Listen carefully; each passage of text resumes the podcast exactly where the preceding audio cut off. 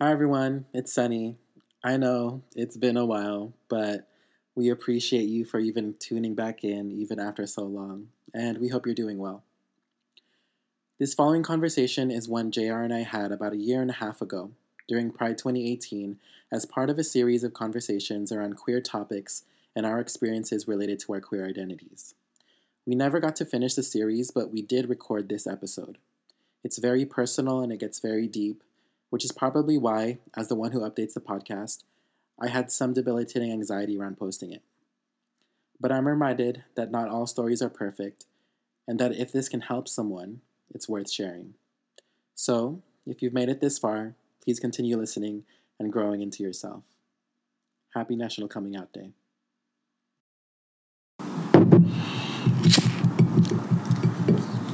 Welcome to our Pride series, um, Mask for Pride. Yes, and I think we're also calling it Pride Day, right? We're kind Happy of Pride Day.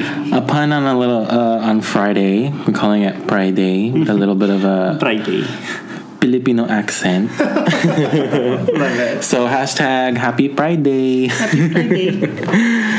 Um, yeah, so we have a really, really special episode today. Um, we're going to be talking about and going into our coming out story, our coming out journey.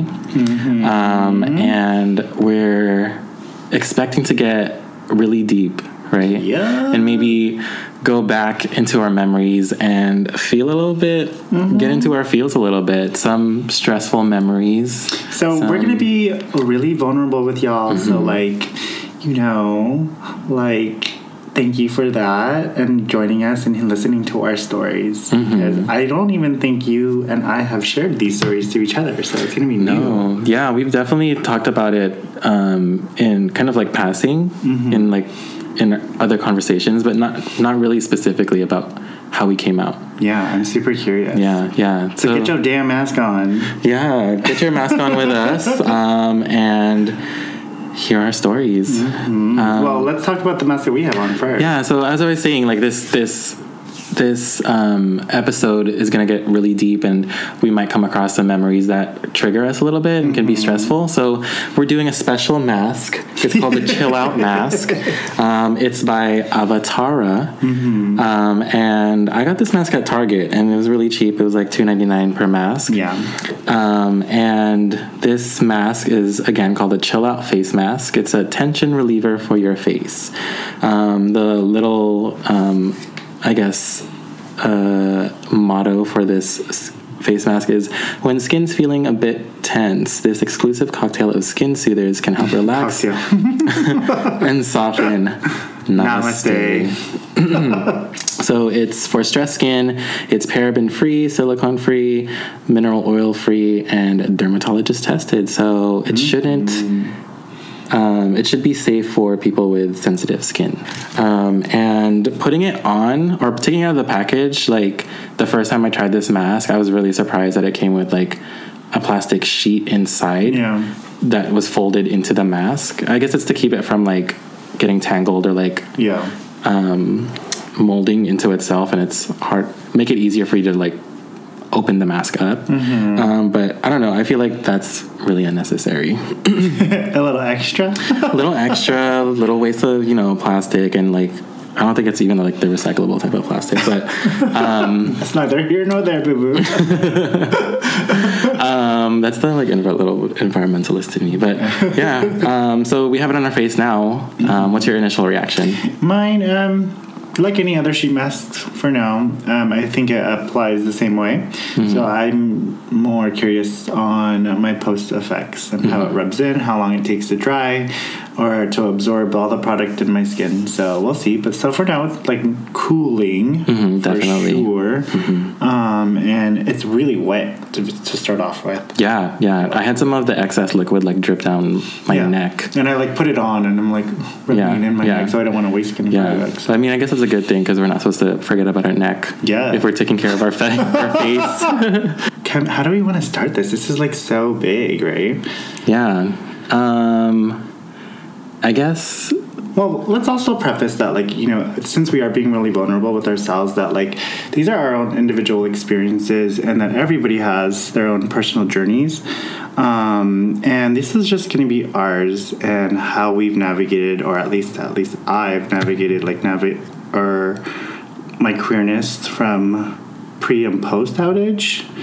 So um, for everybody, um, like yeah. Yeah. Um, we're simply talking about our personal journeys. Um, we're not here to kind of represent Right. all queer people and their coming out stories. Yeah. Even though there are similarities and we can be empathetic to everyone, Mm-hmm. um, everyone's journey is different and personal to them. Um, and as I think we'll we'll discuss and we'll get to find out, like our journeys are going to be Yeah. there are going to be some similarities, but also a lot of um, differences. Mm-hmm. Um, and the main thing, I guess, that we want to focus on, or like the message that we want to send, is that um, people should not be pressured to come out. yeah, definitely. Um, and it's definitely something that you do on your own time. Yeah. If it's something that you're still struggling with, like struggle through it Mm-hmm. yeah, in your own way. Um, definitely. but also know that um, that we're doing we're we're having this conversation so that people out there who do listen and are struggling with their identity um, can feel um, a sense of um, representation or Yeah, or empowerment. empowerment in in our stories Yeah. and hopefully that's what that's what comes out of this conversation is that Mm-hmm. people feel empowered to you know be themselves um, because born this way. yes Like Lady Gaga said, we're all born this way. yeah so we're going to be very candid and very transparent in this conversation Mm-hmm. um, i am definitely prepared to kind of lay everything out in terms of Yeah, my too. my queer um, coming out story um, and so kind of nervous. I'm kind of wondering like what's going to come out out of this, you know? Because in, uh, I mean, no matter how much we could pre-talk about this or plan it, I feel like, like you said earlier, it could be triggering. But I'm totally willing. I'm totally 100 percent in it to just disclose all my feels about it, especially since it's Pride Month. You know? yeah yeah all right um, i guess let's start with when did you come out Oh my god, is it me first? yeah Okay. Um, when did I come out? All right, y'all. I'm acting like I don't know. October 23rd, 2006 is the day I like legit just pulled the band-aid and um I have to say like to give context before coming out, um I was 21. I had just turned 21 at the time and um prior to that, I had no experience like with a with another male or like um or feelings or anything outward. It was so like for me like whenever i talk about my coming out of story there's a lot of people that say like well how long have you been in the closet? And i don't know if this is the way you take it but like being in the closet to me is like knowing that you you are queer or you are however you identify as but you have yet to disclose it to public or to your inner circles but my closeted period was very short um, because I don't know, like before I even knew I was gay, like I had never said I there's always been like speculation growing up and like I've always wondered if I was different, but I never said the words I am. I am gay. And earlier that year in 2006, oh my god, like it's bringing me back to it. Like earlier in that year, like like my family was dealing with other stuff, um, and to be fully transparent, my sister is, like has all like has been hospitalized numerous times, um, in and out of like. Um, mental institutions and i was at the at that point kind of the the person that doctors spoke to. And three months before i actually came out was my i talked to a doctor and the doctor had said um, oh your sister's going to be really agitated because she's on uh, like a lot of meds so just be patient with her. Just know that it's it's the medication. And and like I'm like totally fine and like I love my sister so when she she was coming home I was ready to embrace her and like be prepared to like love and like do whatever I need to to get her back acclimated at home and mind you like she's been through we've been through this process many times Um, but my grandmother, my Lola, and my um, my mom was there at the time. And when she came home, she had said, "Get the fuck away from me, you faggot!" Oh wow. And like right then and there in the garage, I remember that moment. And people have whispered to me, or I've heard whispers on the side of me being questionably gay, mm-hmm. but never has anybody like outwardly until that moment blatantly said you are gay get the fuck away from, or like in that term where it was directed at me and i couldn't hide away from it. Yeah. so in that moment in front of my mom and my lola like i knew my reaction was very key like how do i play and so like i went to my go-to oh ate you don't mean that i love you like uh and then she just kept on going like you're fucking gay we all fucking know it. And um, you want to turn my kids gay and all this stuff and again it was the medication and so i was able to still put myself in that mind and like take myself back and say no like you know Ate, I still love you no matter what. And I just showered her with like love words of love. But I just mm-hmm. remember like my mom and my grandma's face, like their heads turned mm-hmm. immediately that it said. And had I reacted in that moment, I would have given it away. Mm-hmm. And then, so what I did was I went to my Given given what away? like or give like at that moment I just felt it over me like hmm. that oh maybe I am gay. Hmm. And if, how do I react? Like because I think like prior to that my whole life was like this moment. Mm-hmm. Being outed or like Uh, whatever it was at that at that moment. But again remember I told you I never said I am gay. So I mm-hmm. never had owned it. I never even thought of myself as gay at the up until that point. and then so you know like I navigated out of that conversation and I went to my room and I literally like a gasp like like like it was a scene from a movie where like the moment I was alone I like threw myself on the wall and like started panting for breath. Mm-hmm. And then like this calmness resonated and that question my whole life I was questioning am I gay? Am I gay? Am I gay? And mm-hmm. question mark. And I reversed it and I said I am. Mm-hmm. Like there's those two words. Like I looked in the mirror and I was like I'm gay. I literally said it out loud I'm mm-hmm. gay. And the first time I said that I just felt so empowered and I just knew that it was it was what it was. And like um but and like I was like super jazzed. I was like, oh my god, I'm gay. I get to do it. I get to come out. And do I know what it means? No, I really didn't at the moment, but I just knew I was. And I wanted to tell my mom first. I wanted her to be the first person in my life that I ever come out to. um, just because she was just been like s- such a great influence in my life, positive. Um, and I talked to her the next day but then I chickened out. I chickened out. I was like really nervous and like I was like, oh, I can't do it. And then that was prior to summer, and then um, summer happened, and then I kept on trying to like rehearse, and then I started getting in my head like, oh no, it has to be this way, it has to be that way, it has to be this way. And so that's what I mean by my closeted experience. It was between that moment, like that summer and October, that I knew I was gay, but I knew I wanted to come out. And then what ended up happening was it was what's it called? I got in an accident um, where like my my foot like that big scar on my left foot and that had like 40 stitches like um, it ripped open and i was bedridden for six weeks so i had a lot of time to like be like reflective about this situation.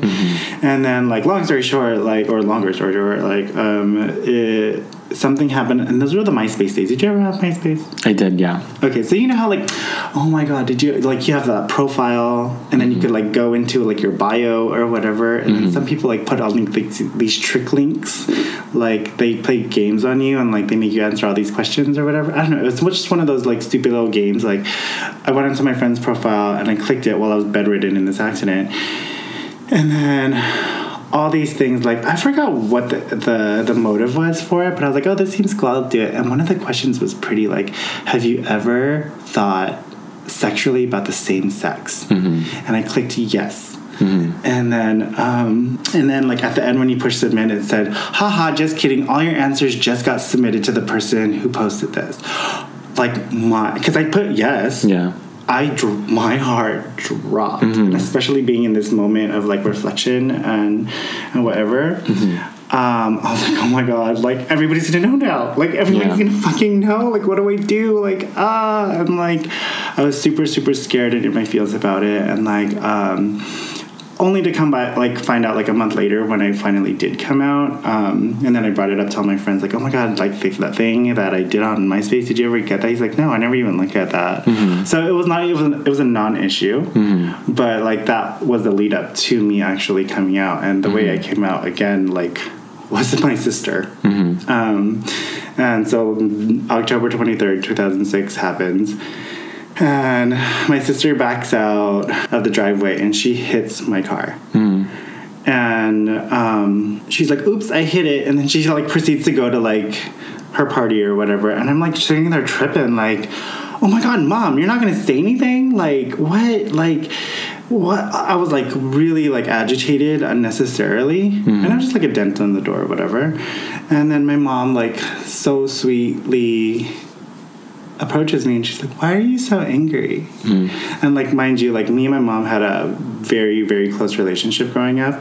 But in between this time, I had to avoid her because she just could read me. Yeah. You know, like I was like I couldn't do it. I Yeah. couldn't like so like even while she was taking care of me, like in the bed while I was in my accident or something, I was just avoiding all like contact with her, all conversations with her because I knew what would happen. Yeah. And then um, she called me out. She said, "There's been something up with you."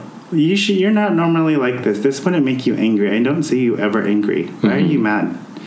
And like I just started bawling, mm-hmm. like, oh my god! Like I'm like reliving this moment right now. I remember like looking straight at her and said, "Mom, I have something to tell you." Like, and I told her I said like, "Mom, I'm gay," and like her reception was like so beautiful to me. Like, and I was very privileged and lucky to have a mom like mm-hmm.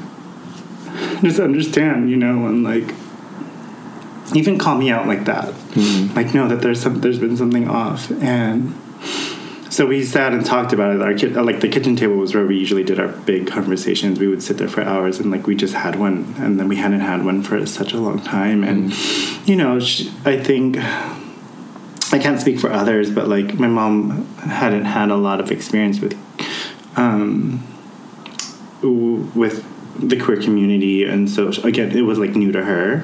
So she was asking like questions like, uh, "Do you think it's a phase, or do you think maybe um, you're bisexual?" But like in that moment, because I had been so empowered, when I said I am gay, I said, "Mom, no." I like laughed over and like, "Mom, no. I'm gonna marry a man. I'm gonna have a child with a man.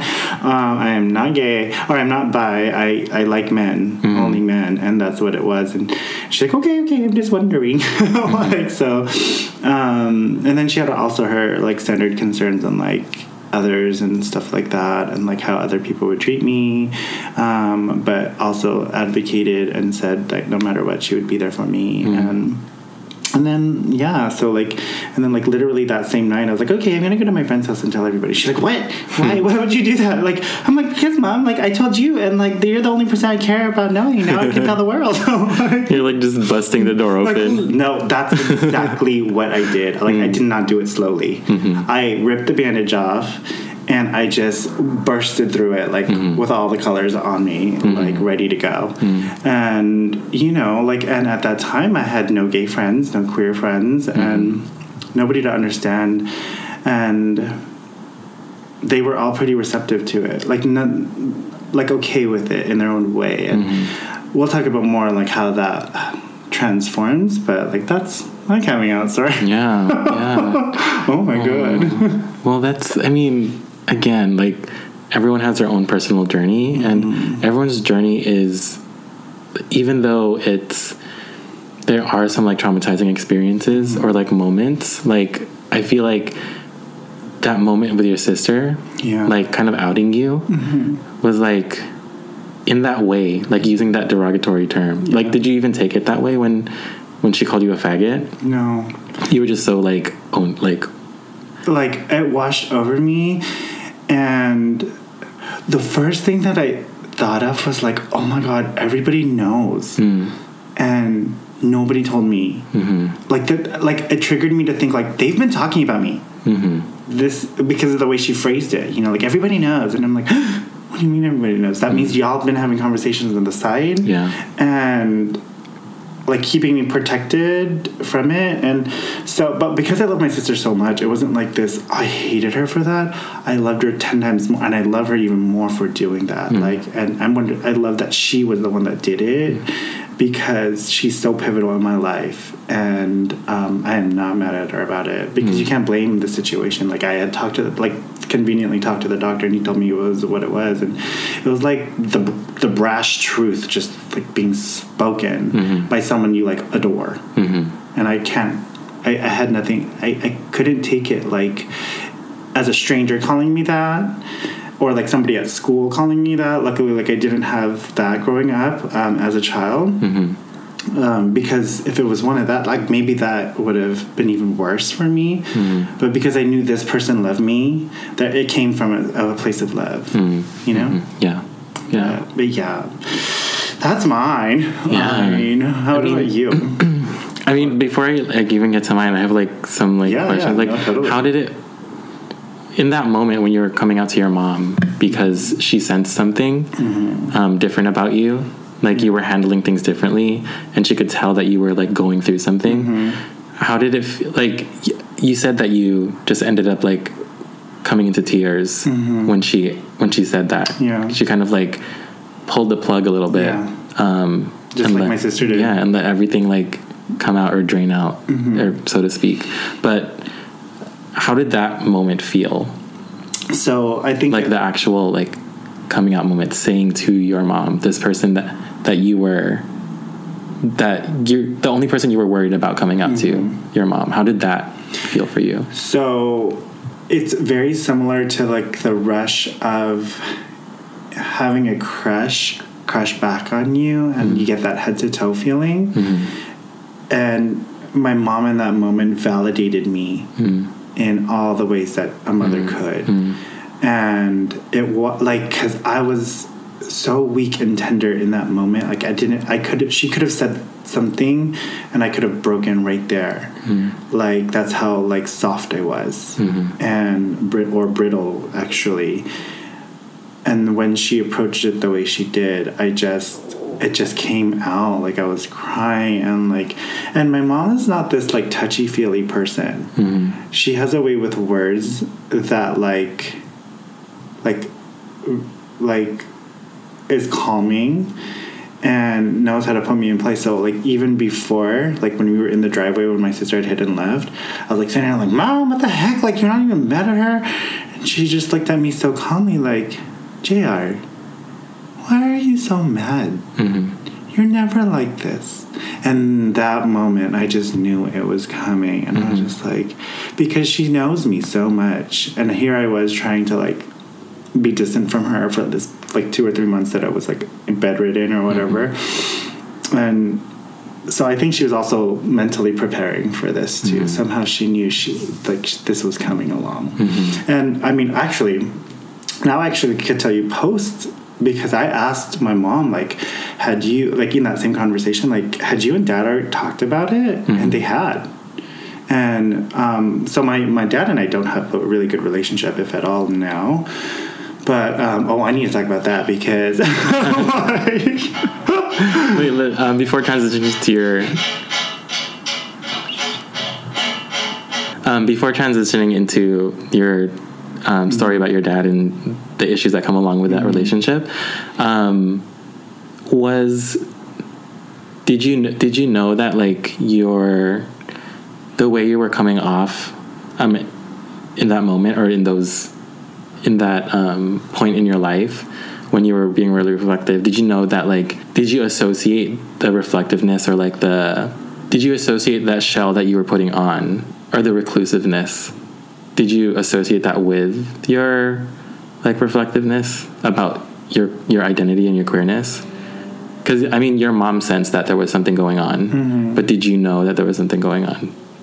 Like i mean oh, I see what you mean. yeah like you you So in between the time that my sister called me out and me being like in right like because your mom saw like an attitude like Shift, yeah. shift Yeah. did you did you notice that attitude shift within yourself and like why do you think that was like why do you think your attitude had shifted Well, I think it shifted because because the way that it was presented, like that moment with my sister, mm-hmm. it was public.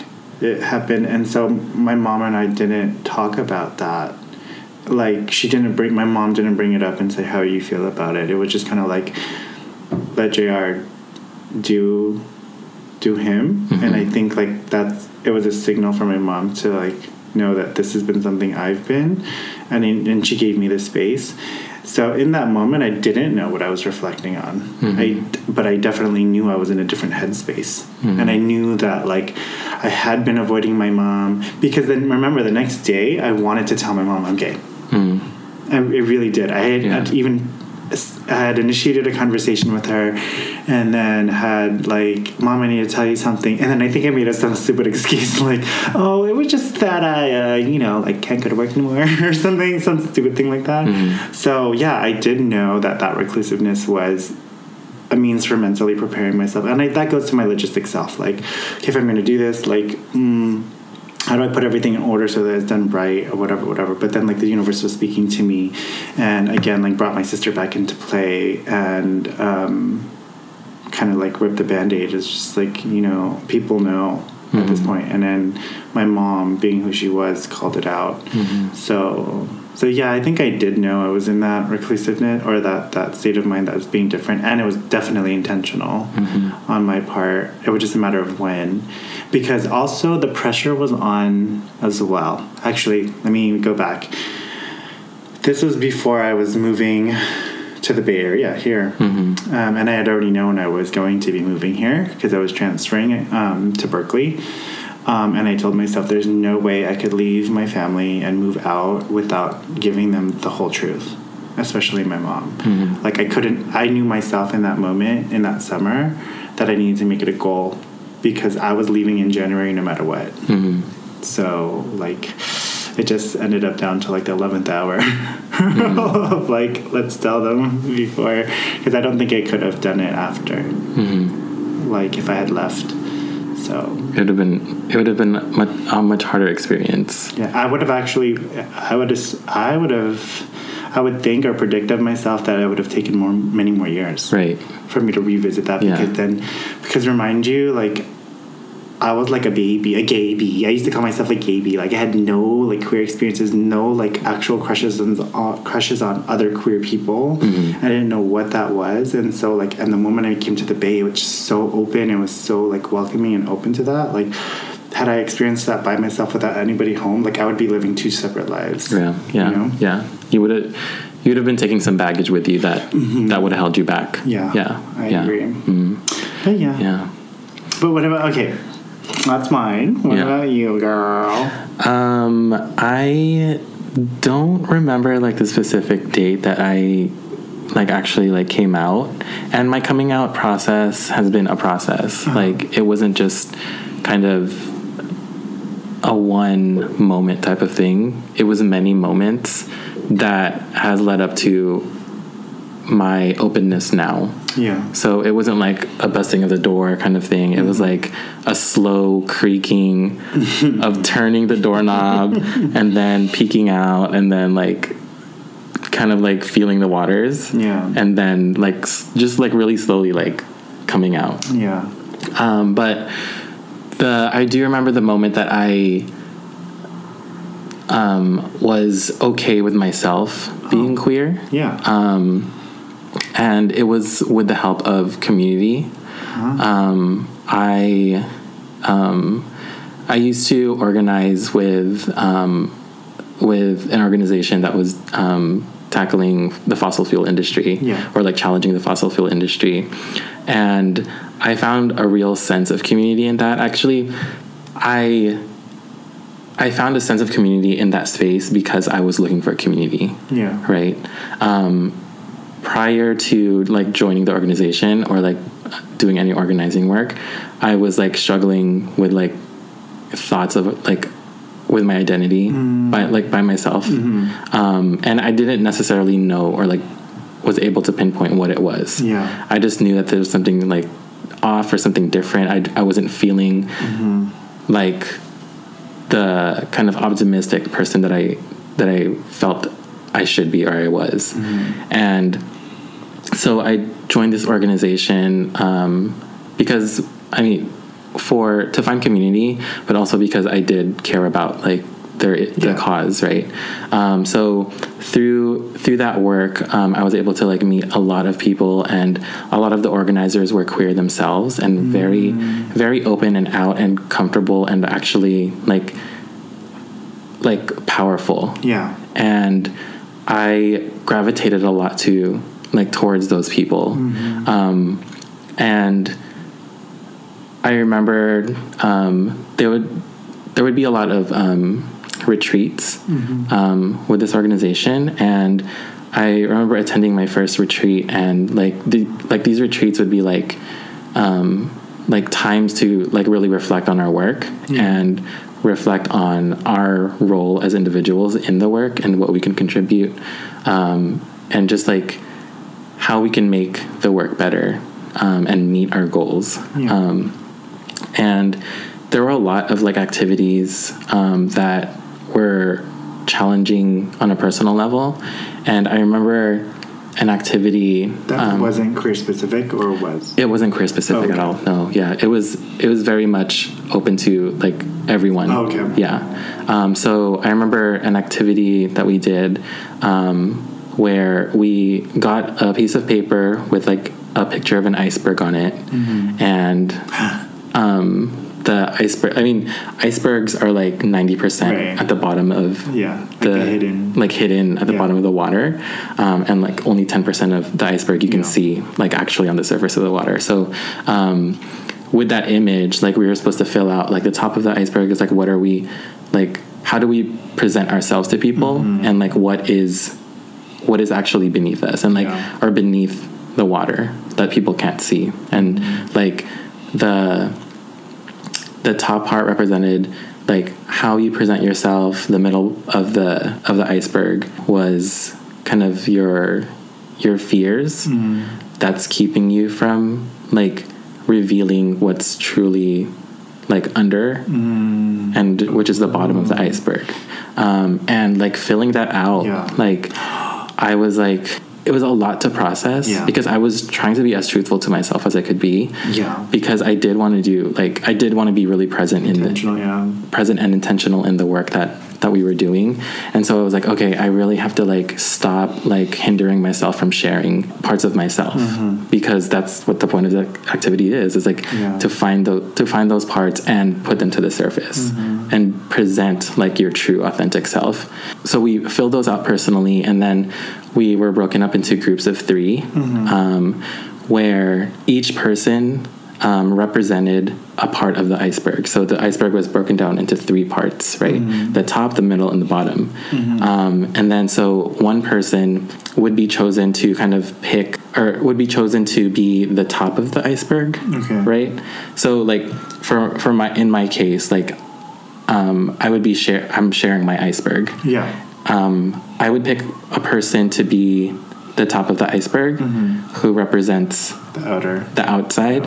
And then I would pick somebody to represent the middle part, which is like our fears and our doubts. Mm-hmm. And then I myself would represent Oh. the the bottom of the iceberg. Okay. And the goal of the activity was to have the person who represents your doubts and your fears like really hammer you and mm-hmm. try to suppress Oh, wow. the bottom Oh of the iceberg God. and then the top of the iceberg is kind of like the more encouraging kind of like kind of like the image of like a, a devil and a, an angel on your shoulders right somebody was like the the devil somebody was the angel Mm-hmm. and you yourself were supposed to like come come out of the come out of the debate like knowing more about More yourself, about yourself. Wow. yeah and so um long story short like we were go- like we were going at it about like my the person who represented represented my doubts and stuff was like really really like pushing my buttons. And like i remember like it was a breakthrough moment for me. Like i remember um just like breaking like breaking down and like fighting fighting this like demon who was represented by this person and like really struggling to like to defend myself and it felt it felt for me, it felt like really sad and like heavy to like not be able to defend myself because I wasn't comfortable with like who I truly was.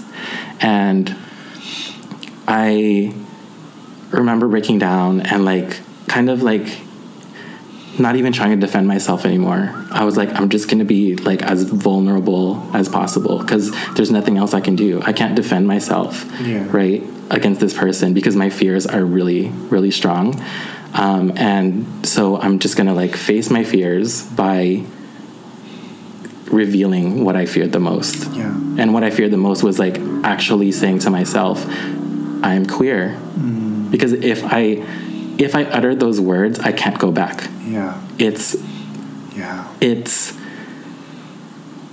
in that moment it was like okay i'm if i do if i do this right now like these two people are going to know Yeah.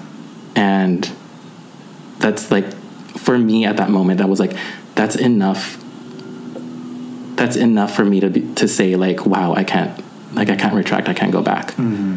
And it was really scary. It was really really scary. But i had the other partner who was the angel in this scenario um, was a queer woman.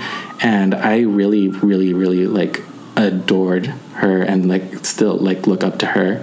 Um, and she like I I felt she like she knew in that moment like what was happening, and like I I remember um like being just like embraced by another queer person in that moment like I think just like softened everything like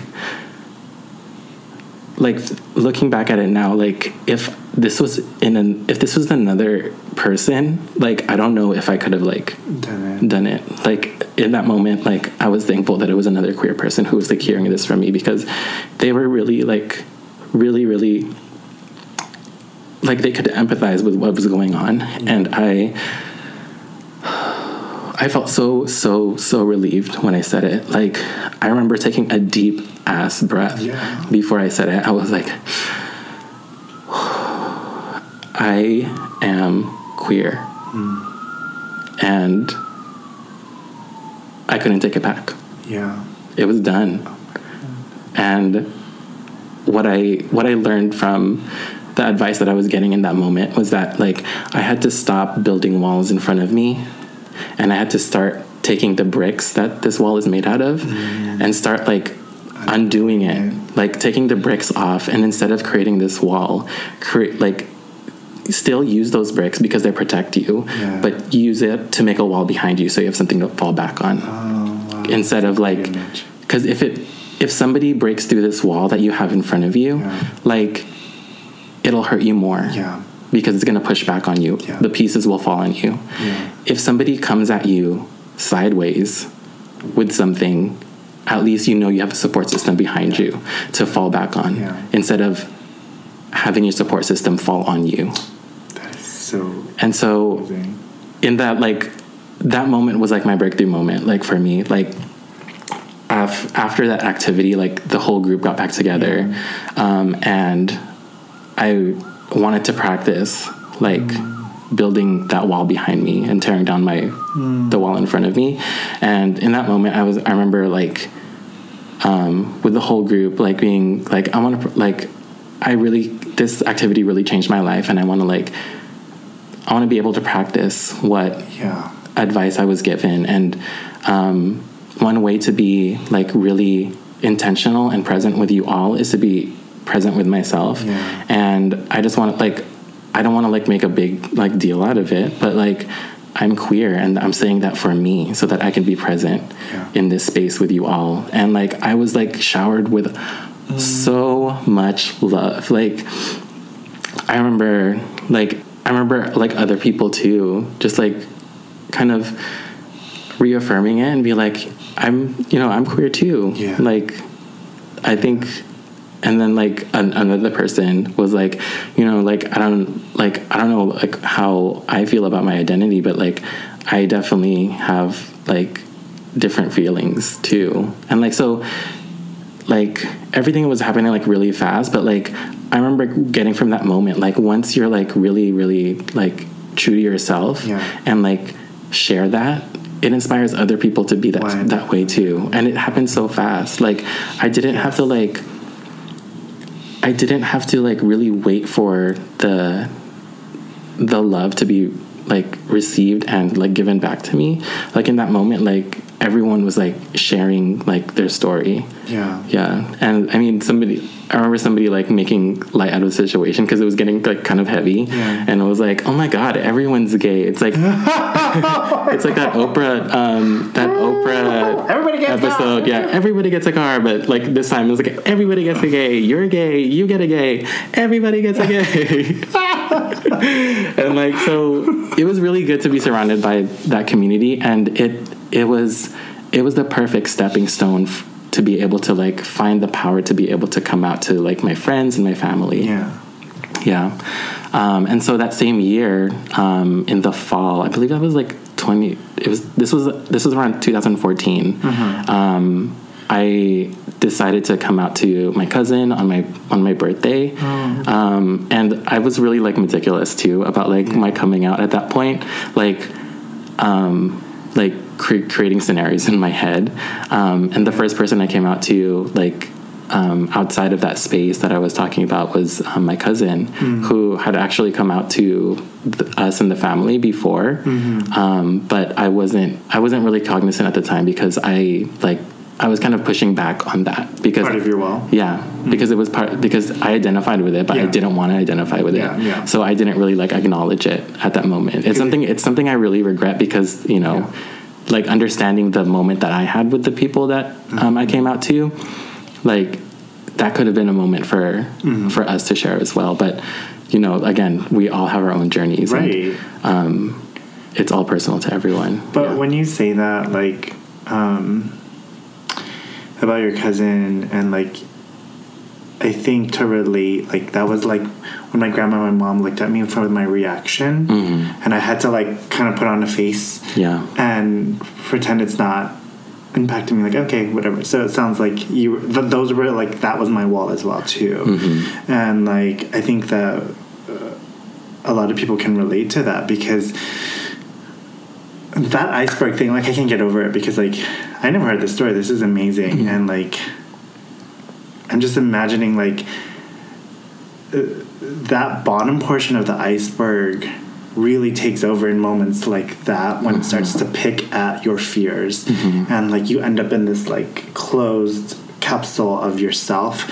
And the person that you're projecting outside becomes like non are not sympathetic or not like able to be fully present because you you want to hide your own so badly mm-hmm. and like unknowingly too or unconsciously. Mm-hmm. And like now that I look post I don't know if, if you if you feel about it like post coming out now like do you look back and see like how much you suppressed that ego or how large it was?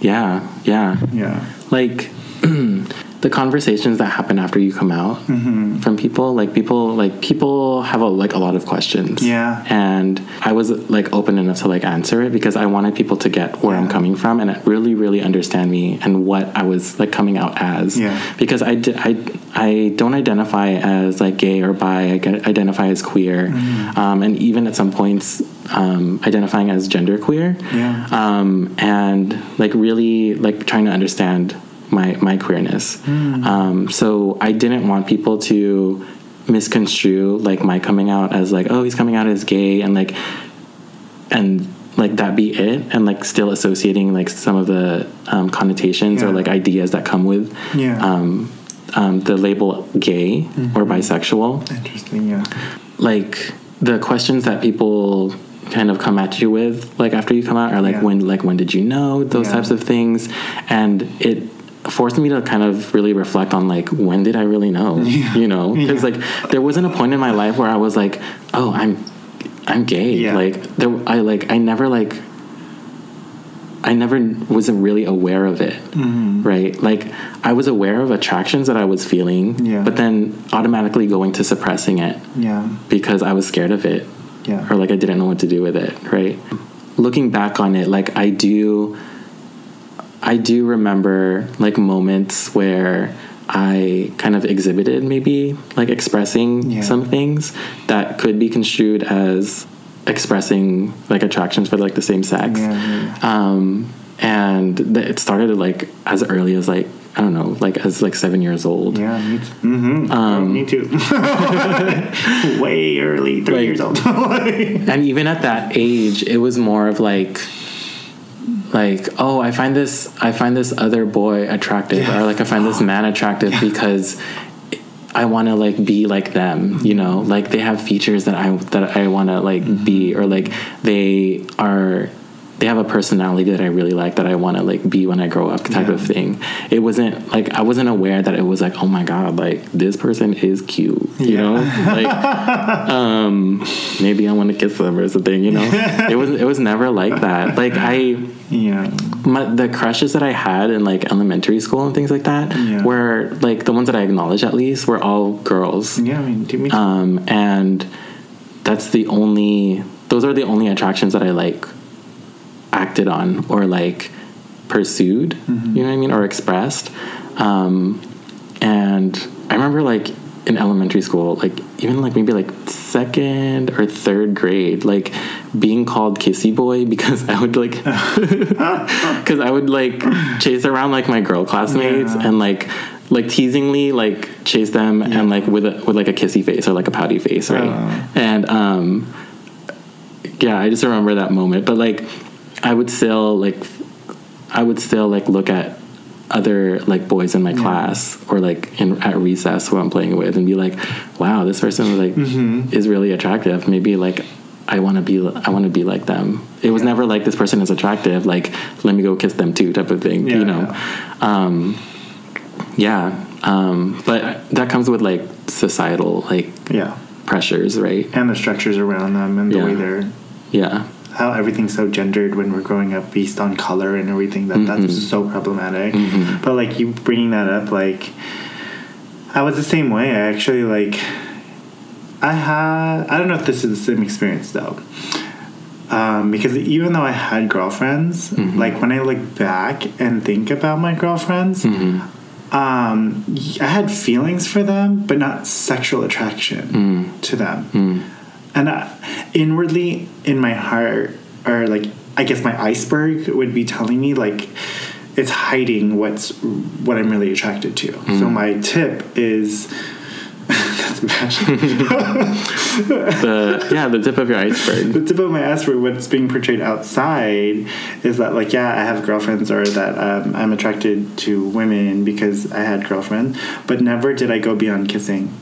Because and one i didn't want to disrespect the girl and disrespect myself at the same time and so i found other excuses of like why i had to break up with them so quickly or whatever whatever whatever you know?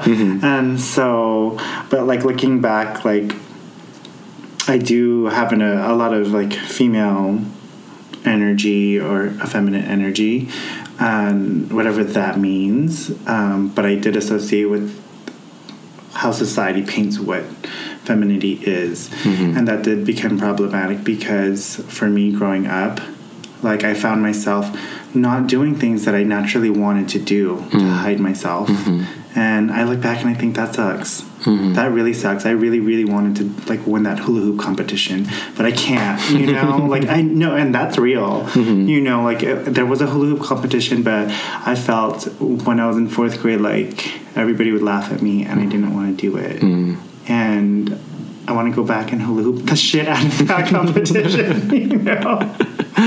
Oh God, Yeah. yeah. I- th- that reminds me of like even like little like things that I did as a kid to like be portray myself as more like boyish or like masculine or whatever. Like I remember like being really really into tetherball.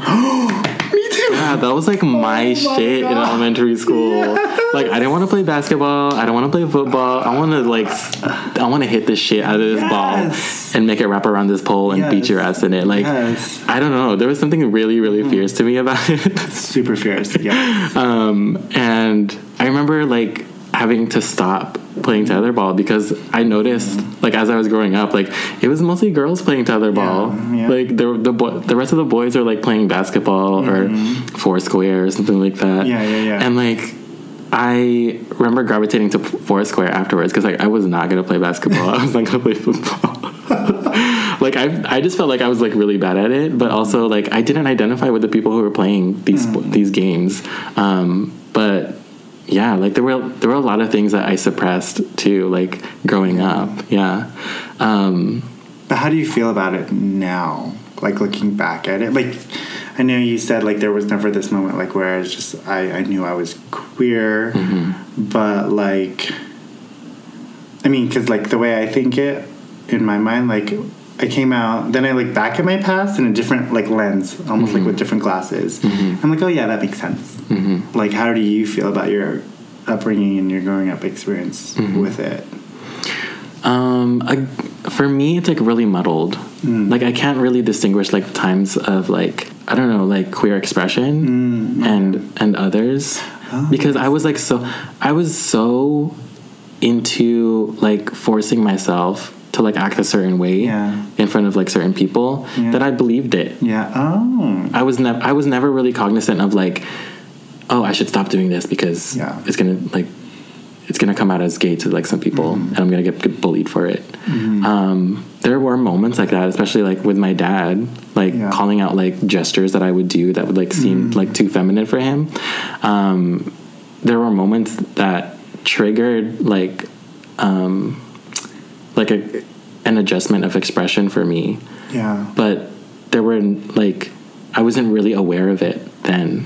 So that's what I'm talking about. Like, so like in processing it now, like Mm-hmm. when you think about it, like, are you are you mad at your dad for calling you out like that? When you think back at that back at that experience, Mm. Yeah, I mean, like knowing what I know now, Yeah, yeah. and like understanding that like children should never be pressured to like yeah, subdue or like hide Yeah. like their what they what they want to express.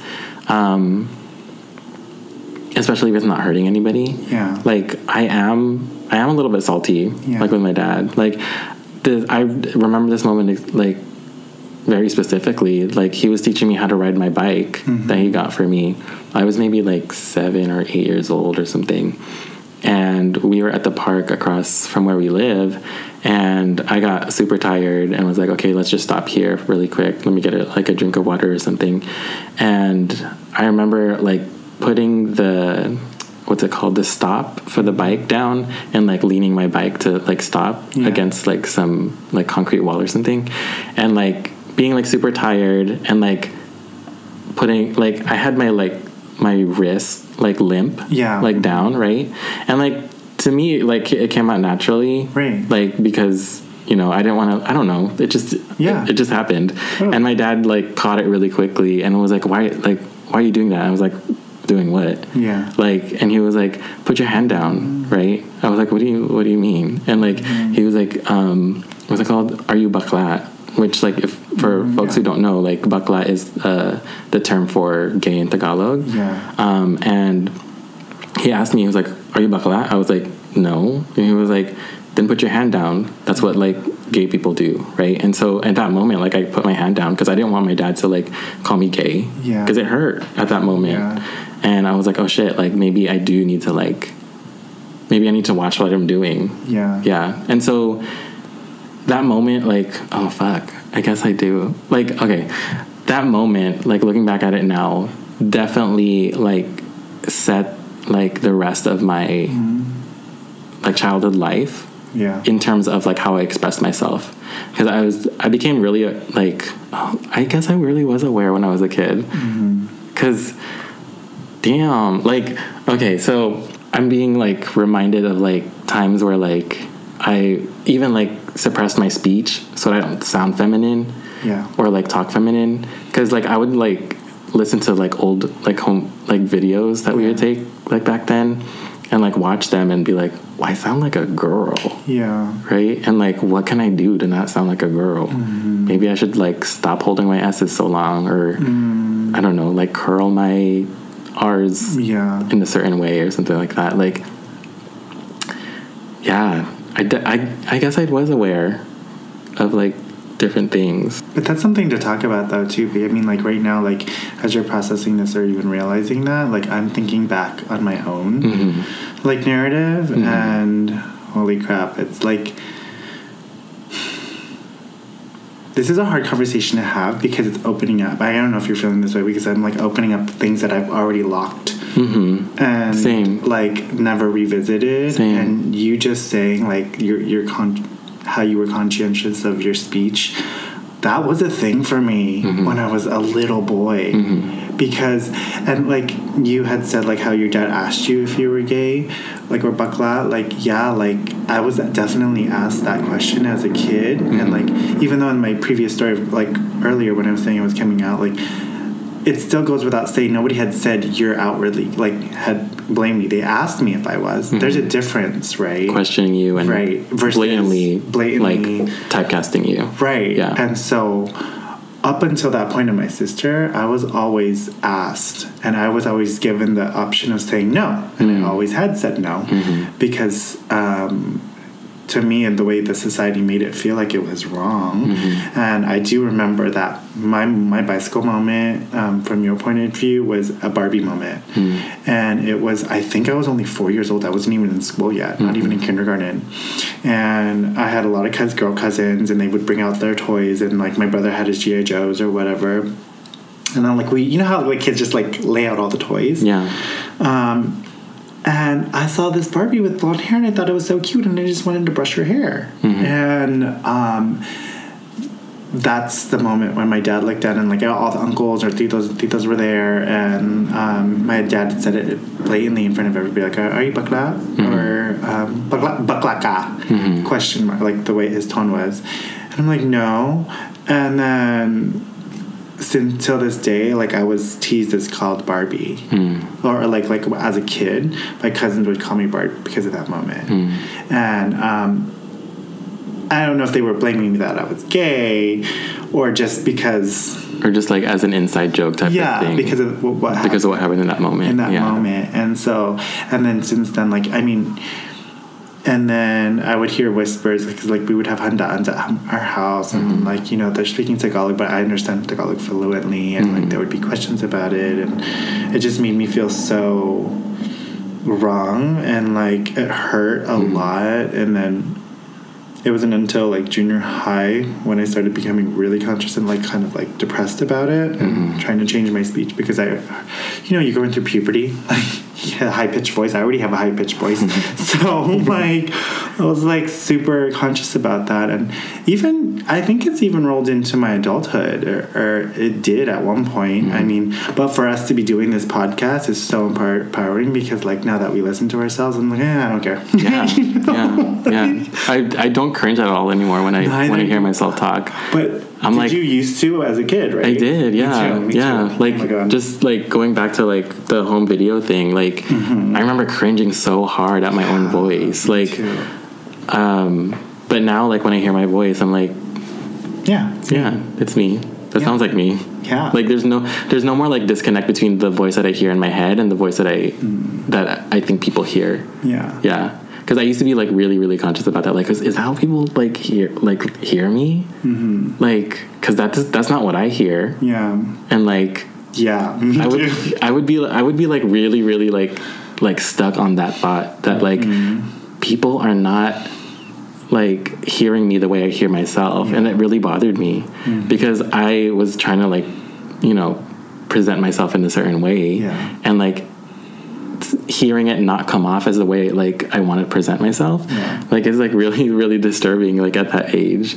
Um, but just like going into like the pressures of society, like heteronormative society, Yeah. like it's one thing for it to come like come from like outside, Yeah. like from strangers, but like a lot of our experiences of like this heteronormative like attitude or pressure comes a lot from like our families like reinforcing it Sadly. both our both our dads kind of like perpetuated. that. perpetuated it by calling by calling us out or like questioning us when we would when we did something that they deemed as feminine and um, but it also came from for me at least it also came from a lot of my titas um, even though like i i highly and like really respectfully like identify more with my titas than i do with like my uncles um, like it's just easier to like talk to them for me Yeah. um, and I feel like really comfortable with them.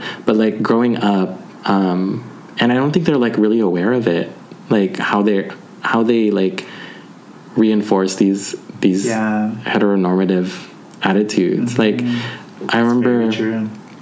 Um, my cousin who I was talking about that I came out to, um, he and I would be like like compared a lot when we were growing up um, because we were both the The same age. n- not the same like we're around the same age, but like we were both like the oldest boys. Oh, I got you. So like we were the first two boys in the fa- in the family, or like in yeah, in the family, and like we would be compared a lot, like from like family parties. I remember like going to family parties and like not having seen like my cousin for a while. I mean, like we we saw each other frequently, but like in at family parties specifically, like like my titas being like, oh, like um, stand up back to back to each other. Let's see who's let's see who's taller, that type of stuff, right?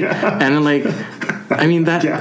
that just like looking back at it, at it now, that like made me feel really self conscious about myself. and like, oh, I'm not growing. I'm not growing fast enough. That means I'm not. I'm not. I'm not enough of a boy, or like Yeah. I'm not.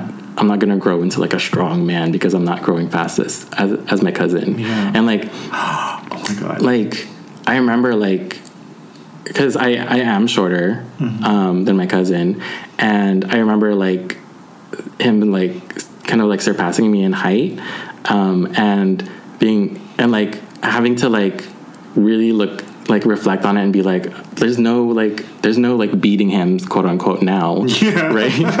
Like it's just my it's just my genetics. No matter how much milk i drink i'm never going to be as tall as him or whatever right? And so like so i remember i remember that moment of like being like okay like i just have to let this one go right? Because there's, there's nothing i can do right?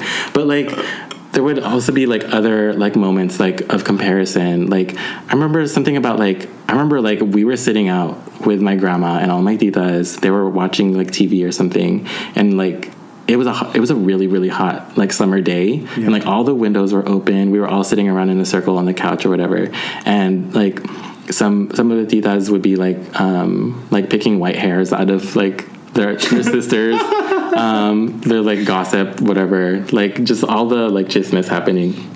And then um, I remember me and my cousin were um, sitting ar- around with them, and them like all of a sudden like being curious about like the hairline in the back of her neck. And like how the formation of the hairline in the back Oh, of the neck, and like I don't know like how it went, but I remember like us having like different hairlines Yeah. in the on her neck, and like one of them being like more associated with like a feminine hairline, and Oh, one of them being associated with more Really? like uh like masculine hairline. yeah, that's interesting. Yeah, and I forget like what like shape it is, but like like it doesn't matter because it's not true. Like, you know what I mean? But like in that moment, I was like, they like Yeah. you know these people are wiser than me. Then maybe they do know, Right, right? yeah. And like I I don't I don't even remember if it was like in that moment it was like me or my cousin who had the more feminine hairline Mm-hmm. but i remember becoming like really aware of it and like going back to the house and like looking at my neck to make sure that like you know Yeah. they,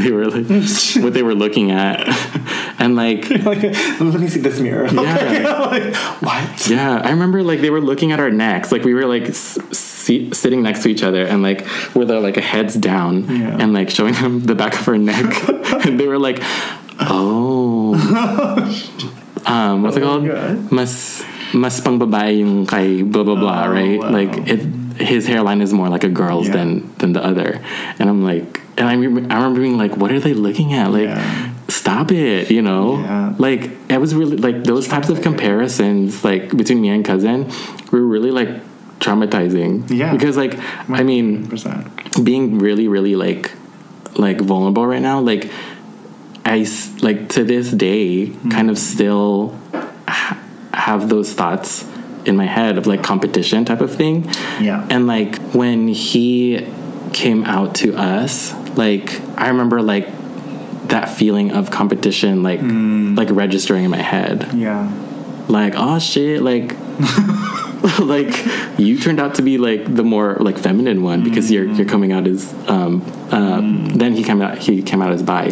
But like look at you coming out blah blah blah type of thing. But then also like putting up a, like using that as a wall because I didn't want because I didn't want him to like get closer to me and like find out. You know what I mean? Like, cause you know, like the whole thing about like gaydar, right? Yeah, like yeah. gay people can sense other gay people. Yeah. Like I was like, ooh, let me put this, let me make this wall bigger, Mm-hmm. right? So that his his gaydar cannot like penetrate it. you know what I mean? like, like, let me protect myself real like real quick. And so I wasn't in that moment when he came out to me. I was I wasn't ad- able to like hold a conversation, identify with him because like those those moments of like comparisons was happening in my head Yeah. and also like protecting myself Yeah. and so yeah I don't, I don't know what triggered that that thought in my head but like a lot of a lot of pressures come from our mm-hmm. family and like i don't i don't blame them right like Well, I think it's not just a queer issue. Like they perpetuate other things too. Right, like yeah. in terms of like what it means to be successful, you have to be X, Y, and Z, and Mm-hmm. like that shit comes standard, and it sucks. Yeah, that shit yeah, is real. yeah. And like as it ap- applies to at least this queer conversation, it's even more so because society like the the norms that are being gendered Mm-hmm. um, through colors through things in mass media and like what you should like or whatever like i loved sailor moon growing up but i had to Mm-hmm. Too. hide myself from Oh my doing that like literally like because i remember it would show at like 7 a.m Mm-hmm. and so my the way it worked my parents would take my brother and my sister because they were older to high school and middle school but my elementary school was like in our neighborhood so i just walked there. Mm-hmm. It was like a block away from my house or a couple blocks whatever but um, so when they left to go to work i like ran to the tv and like watched my little sailor moon. Mm-hmm. And like till this day they don't know that. Mm-hmm. Be- those were like the things that now that i look back in my past of like wow like i really had to like dip in and out and like have these protective mechanisms to the public and then have these private moments with myself of like because it's not okay to watch Sailor Moon as a little boy. Mm-hmm. You should be watching Transformers. Although I mm-hmm. watched both. I mean like, you know, like I wasn't proud to say or I wasn't empowered enough to say like I wanted to, and I loved Sailor Moon, mm-hmm. which sucks. And there's a lot of moments like that too. It's not just Sailor Moon. Like, you know what I mean? that sucks. That, that really does suck. Mm-hmm. Um, but I mean, like for me, like like how you were saying, like reflecting back and thinking, I'm the same way. Like I look back and I'm kind of mad at that. Mm-hmm. I am salty. Like to this day, I'm not close with a lot of members of my uh, my dad's side of the family, let alone my dad. Like not because of queerness, but or me being queer or gay, but that with my family, yes, because of the way they treated me um, growing up. I just never found a closeness with them. I felt like if you could do that to a little boy, what kind of person does that make you? And you, I mean, and I, people can come correct, and if they would, that would be great. But like, I'm sorry, but we li- we lost about 17 years growing up because of my because Yeah. of how I felt, and I had to carry all of this thinking that there was something wrong with me. Mm-hmm. When you were my cousins and you were my uncles and aunts, and I should be able to go to you, or at least that's what I thought. Like Mm-hmm. you know, like, but these are people that I was deathly afraid of. Whether and and that's sad. Like Yeah. Like because in so many other ways they've supported me. Mm-hmm. In so many other ways that they were there for me like they took care of me or like i was able to go to their house.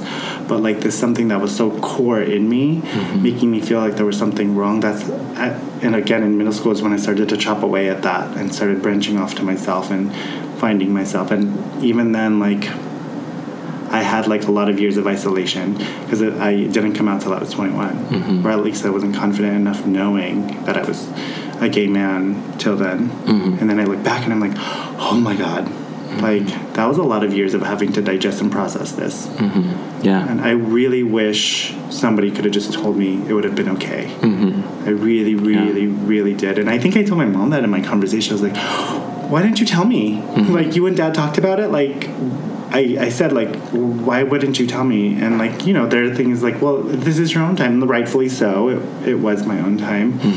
But never did I feel the, the comfort of knowing what my parents' perspective on that was. Because up until that point, my, my dad's or at least what I saw of my dad, was like homophobic. Mm-hmm. You know, like, and rewind me back to age 4 mm-hmm. and that's why I could remember so pertinently, pertinent, pertinent that that's how he felt about that. It, it came out as a negative way, and that's what stuck in my head these many years up until this point, which is crazy, right? How things just stick with us. Yeah, I mean that's what that's what really sucks about like these situations Mm-hmm. of like on the one hand like I really don't like I really don't blame like my parents or like my Mm-hmm. family for like for like perpetuating these things because it was it was done to them as well Right. right that's why that's why they're perpetuating it they didn't because know. yeah and they didn't know that's the way like that's the way life is for them or was for them Yeah. and like just going back to like the like these years of like me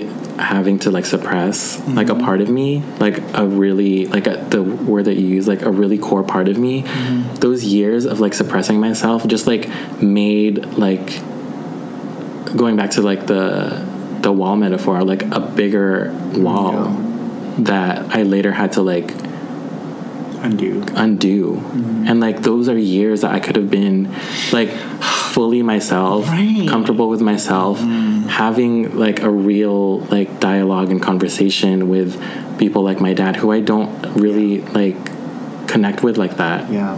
as of this moment like like looking back at like his comments of like because he would like like as a kid one way that like heteronormative standards were like kind of pushed on me like mm-hmm. Was like through comments like that my dad made about like other people mm-hmm. like like as soon as like he would assume that somebody was gay on mm-hmm. TV Yeah. like he would like be so quick to call him out and be like Psh, he's gay Yeah. like like for what like why do you have to do that Yeah. you know Yeah. but in that moment like in those moments as a kid i was like oh shit like i can't act like that person that he's calling gay Yes. Oh right Oh my God. like what is it what is it about that person that my dad sees that makes him gay and how can i not be that Like you're learning about your dad through his reactions, yeah not necessarily directed towards you. right yeah yeah he never like outwardly called me like you know Right.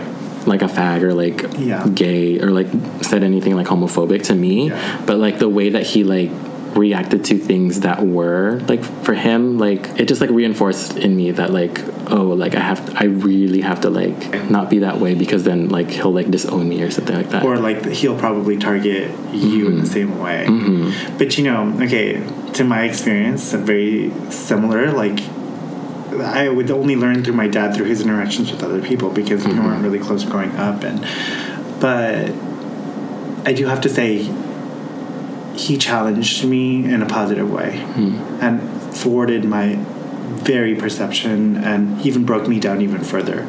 Be when I came out, I gave I gave myself a rule. I said if I know somebody had already told that person, okay, there's no point in like sitting them down and talking to them and telling them I'm gay, um, because they already know, and I'll just normalize it in conversation, just talk like in regular conversation about who I like, if that was a conversation, right? Um, but there was definitely people that I wanted to like take a moment to do that with in my family, and apparently my mom took it upon herself to tell my dad before I was able to get to him. The next day she had, and there's a lot to this story, but like I'll I'll weave it in, but she had taken him out to tell him privately, and I found out that they that they went out to dinner. I did not know that that's what my mom did. I did not know. So I was sitting there on my computer, and my dad's schedule, like work schedule, was pretty tight, and so was mine. So we barely get to see, see each other at, um, in that time of my life. Um, but I do remember distinctly my dad walking into my room, and I don't know about you, but crossing the threshold in your room while you're in it mm-hmm. is not a thing. Mm-hmm. like you're in my private space, even though like this is your house technically. Mm-hmm. like we never, I would never go in my dad's room when my dad was in his room. He would never go in my room unless I was not there. But he came in and I was like, what is happening? Like my dad and I never talk. And he had this big and like he was like hella like cheesing when he came in and I was like, why are you smiling right now? Like you don't what is going on and um, he ripped the band-aid for himself and for me and he's like you know i had dinner with your mom and like this was all in tagalog of course but like um, and he stood me up because i was laying down in my bed and he literally like took my shoulders and he stood me up face to face and he said i just want to let you know like your mom told me you're gay and I'm really proud of you. And no matter what, in his own way, he got he was really nervous because he he's not used to speaking about these things. Yeah. And that's what I've appreciated it too because he was still pushing himself in that mm-hmm. moment mm-hmm. to be a dad. Mm-hmm. To be the right dad that he needed to be for me in that moment, and he expressed. And we were going through other issues in the moment, so all this was like the lightest stuff of it all. But he purposely took that moment and gave it to me and said, I love you no matter what. And I want you to just only be happy. And if this is what makes you happy, I will 100% like back you up on it. And I was thrown back. Mm-hmm. Like, you would have asked me before that, I was getting ready to get socked in the face. I was mm-hmm. getting ready to like be disowned and called all this motherfucking shit because my dad is not this touchy feely person. Mm-hmm. He is, he growing up, he's really mean. and so again in that moment it challenged even me and my core belief systems and back to like i totally agree with you like i don't blame my parents or i don't blame the people that like perpetuated those norms because in reality they were like taught those things as well and they mm-hmm. were just that that's what they received mm-hmm. and so to them it was normal mm-hmm. so like when my dad like uh, this is how i connect the dots it's like like when my dad realized his son was gay oh crap I just need to be a dad. Like all that stuff needs to go out the window because Yeah. that's gonna hurt my son. Yeah. And Yeah. Like I was like, wow, like that was a real moment for me. So like that's one thing like I really really treasure about like this moment. I mean, although I don't talk to my dad for other reasons now. Um, in terms of my queerness, he he he was very accepting of it in the moment, and again, I didn't have to do it. He like crossed the threshold and directed it towards me, and I fully fully appreciate that. Yeah. now. Yeah, that's like that's one thing that like I am really understanding now. Just like even hearing that story about you and your dad, like yes, a lot of these like a lot of these um, pressures came from like from like our direct family members and like um, really like mel- made us self conscious of like who we would who who we are, but like it just takes it just takes somebody challenging that Yeah, for them to like rethink mm. and like ret- not not retract but like undo those mm. things that those have been things that built. have been built up and taught to them. Because uh, same with same with my dad like um like this is a person that I was like like the last person I came out I came out to like mm-hmm. I considered myself as fully out when I came out to my dad. He was the person I was like most scared to find out mm-hmm. that I was queer.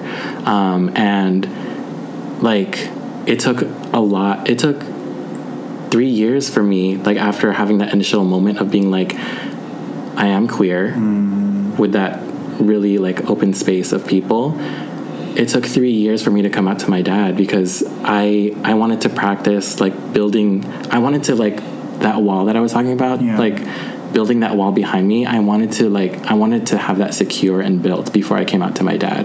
Y- like not using but like using those moments that i came out to other people before him as like ways to practice how i would come out to my dad because i was really really scared about coming out to my dad. Like um like i came out to my it, amongst my parents i came out to my mom first because i knew it would be easier for me and for her.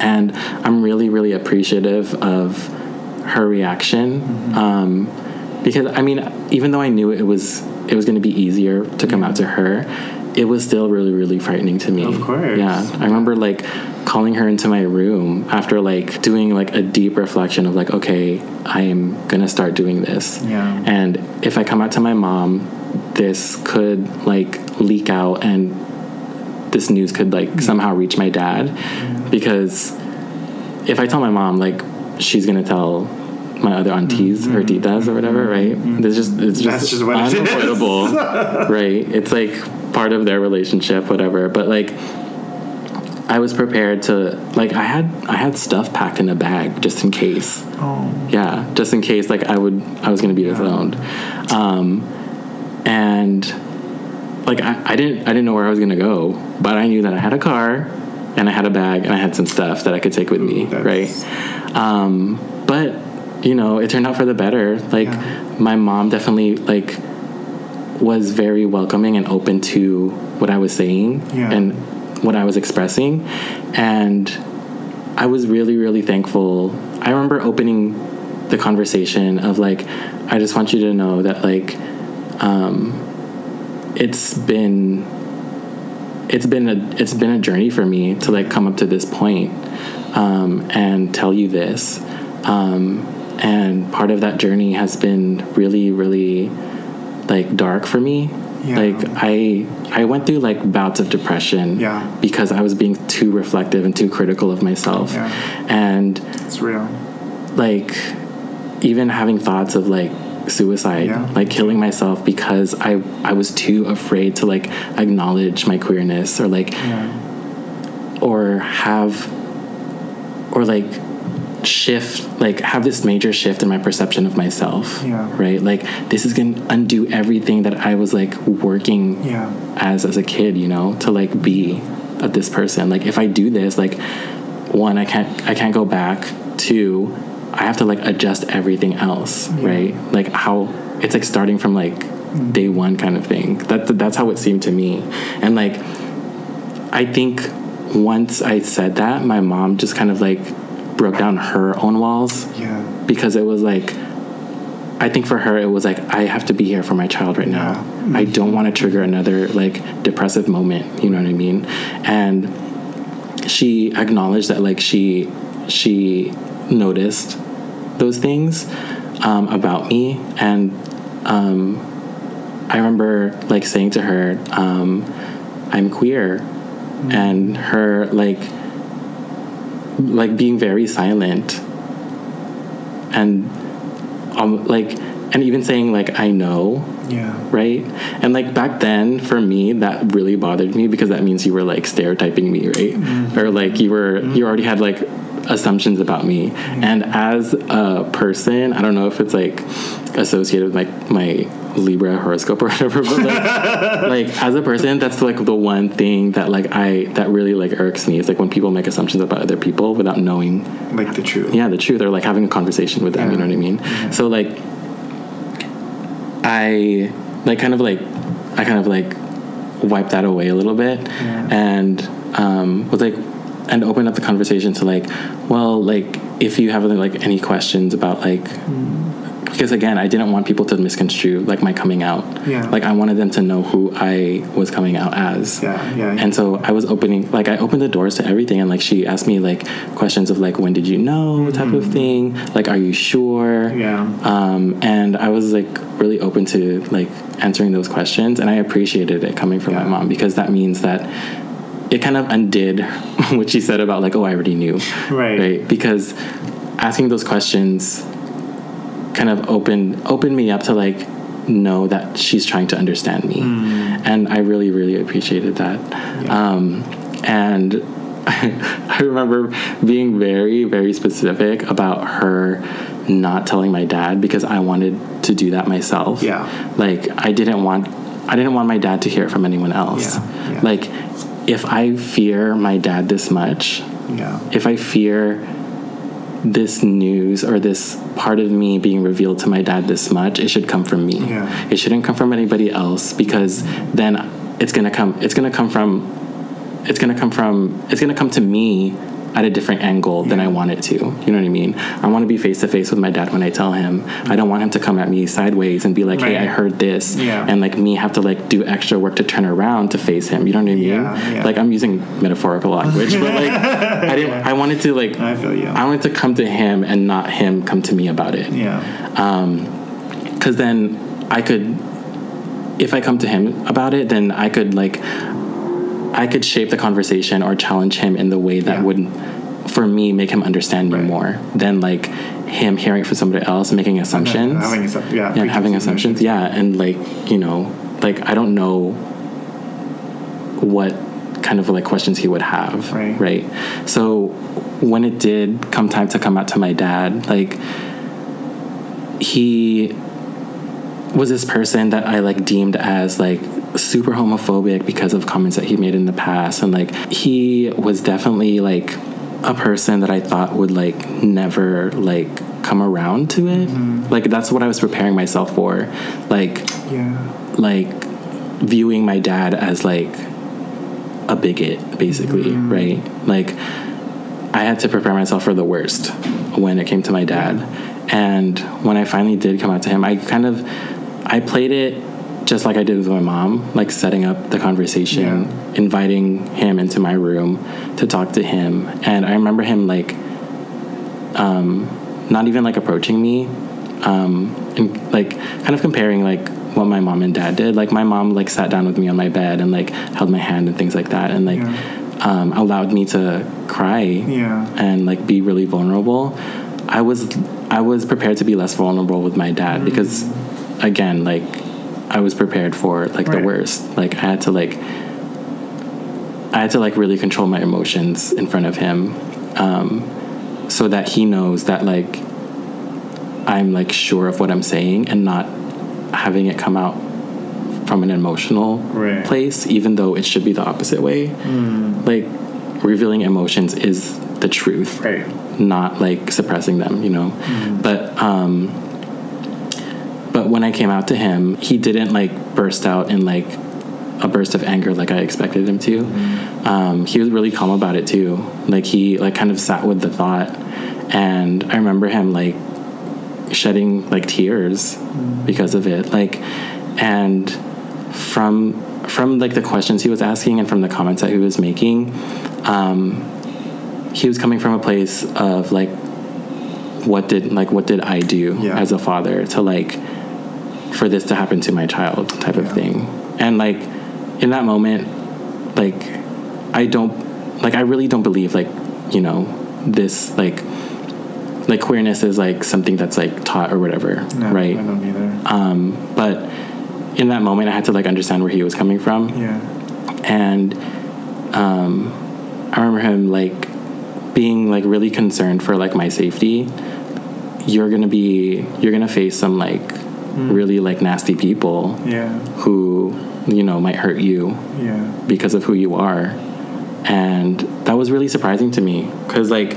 I expected I expected the hurt to come from him, but Yeah. he, but he was looking after me at that moment, and like I can't like appreciate that enough because I didn't I really didn't expect it from coming from him and similar to you like I still don't have like I thought like you know coming out would be like it could go either way it could like really like open up a relationship with me and my dad or it could like cut it off Yeah.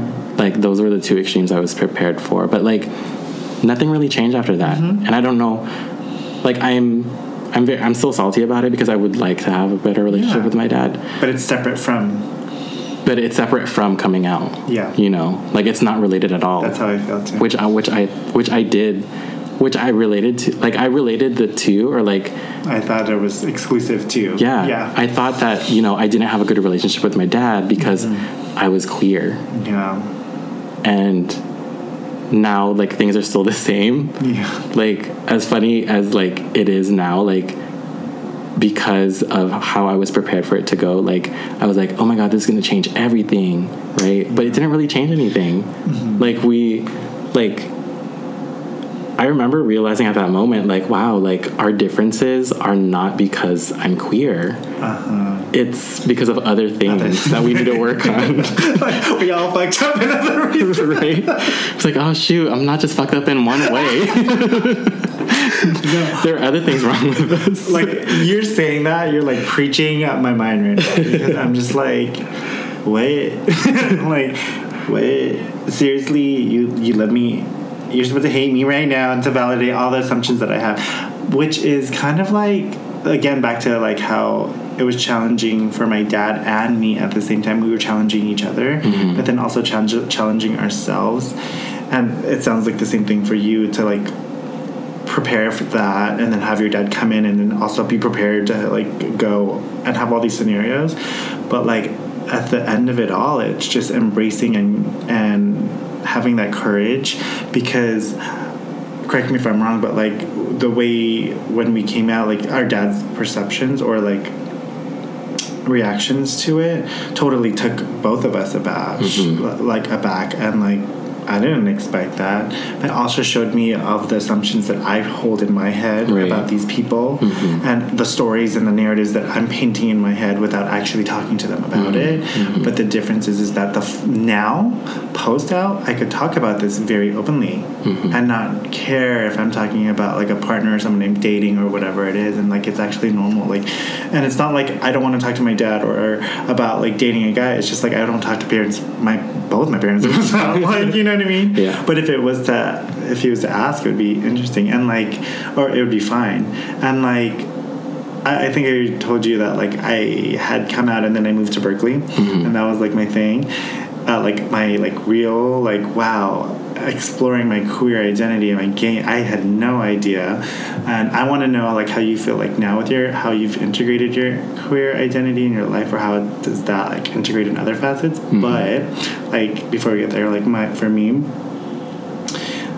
this was the comic relief of it all. Like when I came back, one of the first times from living in Berkeley to just, I think it was like a Mother's Day, mm-hmm. and um, my brother and my dad were out at the dinner table. We were at a Chinese restaurant, and like they were asking me like, "Oh, so how is San Francisco life or whatever, whatever? Have you been going out?" Because like we're all like drinkers, and like that's a thing that we all commonly talk about is like going out.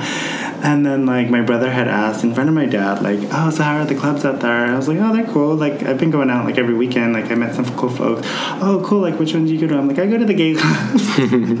gay clubs? What? And I'm like, "Well, yeah, duh." Like I literally normalize it and like, and then. um and then like both my dad and my brother were like, "Oh, cool," and I'm like, "Yeah." Like the difference is that the go-go dancers are guys, not girls. Mm-hmm. like my dad started laughing so bad, I've never seen him laugh that loud. About, mm-hmm. and that was this. That, even though that was so small, mm-hmm. I remember it because for once I felt involved in the conversation and not exempt from it, and not felt targeted.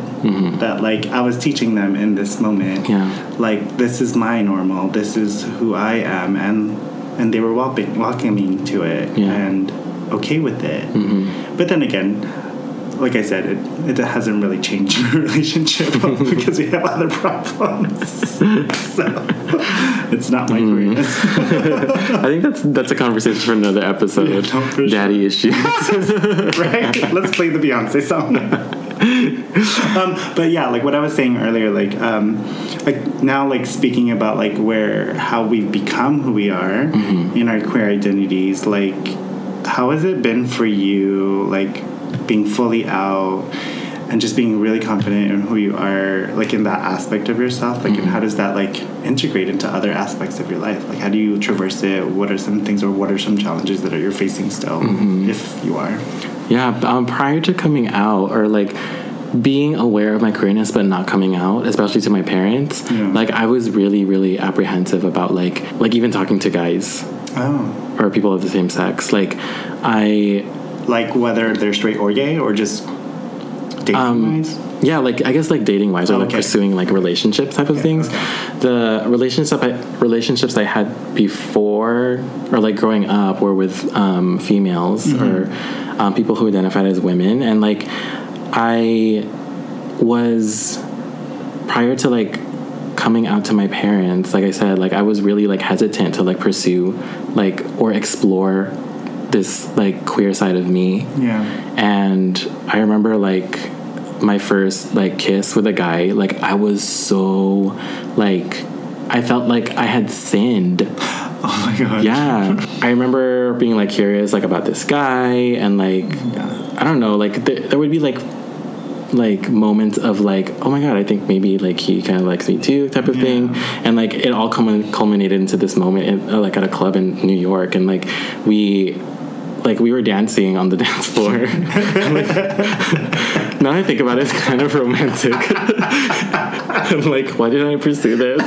But like it all culminated on the dance floor at this New York club, and like we like made out on the on the dance floor, and like took it to like took it to like our hotel room, Yeah. but like not doing anything because I was like so self conscious about it. Mm-hmm. Like in the moment that we were kissing, like I was all I could think of was about like my parents. Like like fuck, what, what would my parents think Oh, wow. about me kissing this person, right? Like I don't know. I felt like I was being like a bad like Child. child type of thing. And like i couldn't shake it Yeah. right? Even though it felt right in the moment like and nothing you know the like hell didn't open up while we were kissing right? Like nothing like catastrophic happened as a result of it. Like i was still very very like aware of my fear about my parents. Like mm-hmm. Finding it out even though i was like across the country Yeah. right like and i would never be like oh my god i kissed a boy uh, whatever but like now that i have like come out and i feel like i'm like fully out and can explore myself more Yeah. I, I mean, you can open it, you can open up my phone and see Grindr and like all the messages and whatever. But like, I, I mean, I'm definitely a lot more open into like exploring myself, Yeah. and like that's the one thing about like coming out is that like it's such like like no matter how many times I had to do it because I did it with people like Yeah. separately. And no matter how many times I did it, it never like the the feeling of like liberating myself mm-hmm. or that that feeling of like liberation like was always present in those moments. And I still carry it with me. You know what I mean? Yeah. Like one hundred percent. Yeah. like it over like it kind of it undoes and like overshadows all of the years of like me suppressing Yeah. this side of me um and even though like i would have liked to like you know b- been aware of this like sooner so that i can so that i can explore myself more or like have more experience i guess Yeah. like the like we're like we're saying throughout this whole like episode it's like everyone's journey is different Yeah. right and like even though like i was hella late i felt like i was hella late to come out like mm-hmm. So did I. like i i'm i'm grateful for like that i'm grateful for the journey and i'm grateful for like the the process. the process. and the response that i got from people. Yeah. like because without without the support of the people that like i had first come out to like i would never have like been able to come out to my mom. And without the support um or without the support of wait let me backtrack. Without the support of the people i had first come out to i would never have had the courage to come out to my cousin mm-hmm. without coming out to my cousin i would never have been able to come out to like my sister. Yeah. and so so on and so, so- forth yeah. right? Like it just it's like every time you come out you like you build up the courage. Like mm-hmm. repeating your truth to yourself is so empowering. Like and sometimes like i even have to remind i even have to remind myself that i had like that i had to come out or like the mm-hmm. journey that i went through because now that i'm out like i'm so i'm so much more comfortable expressing Yeah. myself that i'm not It's like non-issue. yeah it's a non-issue like i'm not i'm not like holding i'm not holding my s's shorter to mm-hmm. sound less feminine i'm not like Yeah. Like right i'm flailing my hands as i talk right now and like i don't i don't give a fuck like it's part it's like how am i expressing myself right now and like Yeah. who cares right i don't know what i was saying like i do i'm not i'm not i'm no longer censoring myself Yeah. and that's what coming out has done for me That's good. and it's allowed me to be like a lot more creative with how I express myself. And I'm still like playing with like as a kid, I would never have like imagined myself like playing with makeup or like mm-hmm. getting into drag and stuff like that. And like that's one thing like I really like enjoy now. Like Yeah. playing with my more like I guess hyper feminine side is like something that like I still I mean it's something that I'm still struggling with in that like I can't I can't talk to my dad about it. Yeah, yeah, right. Like, but my mom just lives for my makeup look. the, Your mom. the other night when I was playing when I was playing with makeup and like got in like to full drag, um, she was like, "Oh, I like you better with long hair." No, I'm sorry, but when your mom told me, like, I think I was talking to her one time, like when we were FaceTiming, Mm-hmm. and she said something like, Oh, you mean my other daughter? Like, oh, I live breathe that. I love your mom. And like, oh, that's so great. though. yeah, yeah. But that's I mean that's something that I'm that I'm always grateful for, and I'm like looking back at it, like I'm not I mean, I'm salty for like Yeah. for not being able to like express myself or like come out sooner Yeah. and like explore myself. But at the same time, it's like this is what I had to go through to be able to like Be who you are. be who I am now, and I'm still exploring parts of myself, Oh, and yeah. like having to come out in different ways too, right? Because I'm not, I'm not, Mm. like We're constantly growing still. yeah, we're constantly growing, and like Yeah. I could identify as something else in the Right. later on, right? Yeah. And like that's it's just hasn't revealed itself to me yet, Mm-hmm. you know, and I mean, like, and to say something like you said just a minute ago about like speaking your truth and actually like over again, Mm-hmm. like, and reminding her, like, just in preparation of this episode, like I knew the go-to points that I needed to make about like what my process was, but I haven't revisited this conversation in like full-on conversation.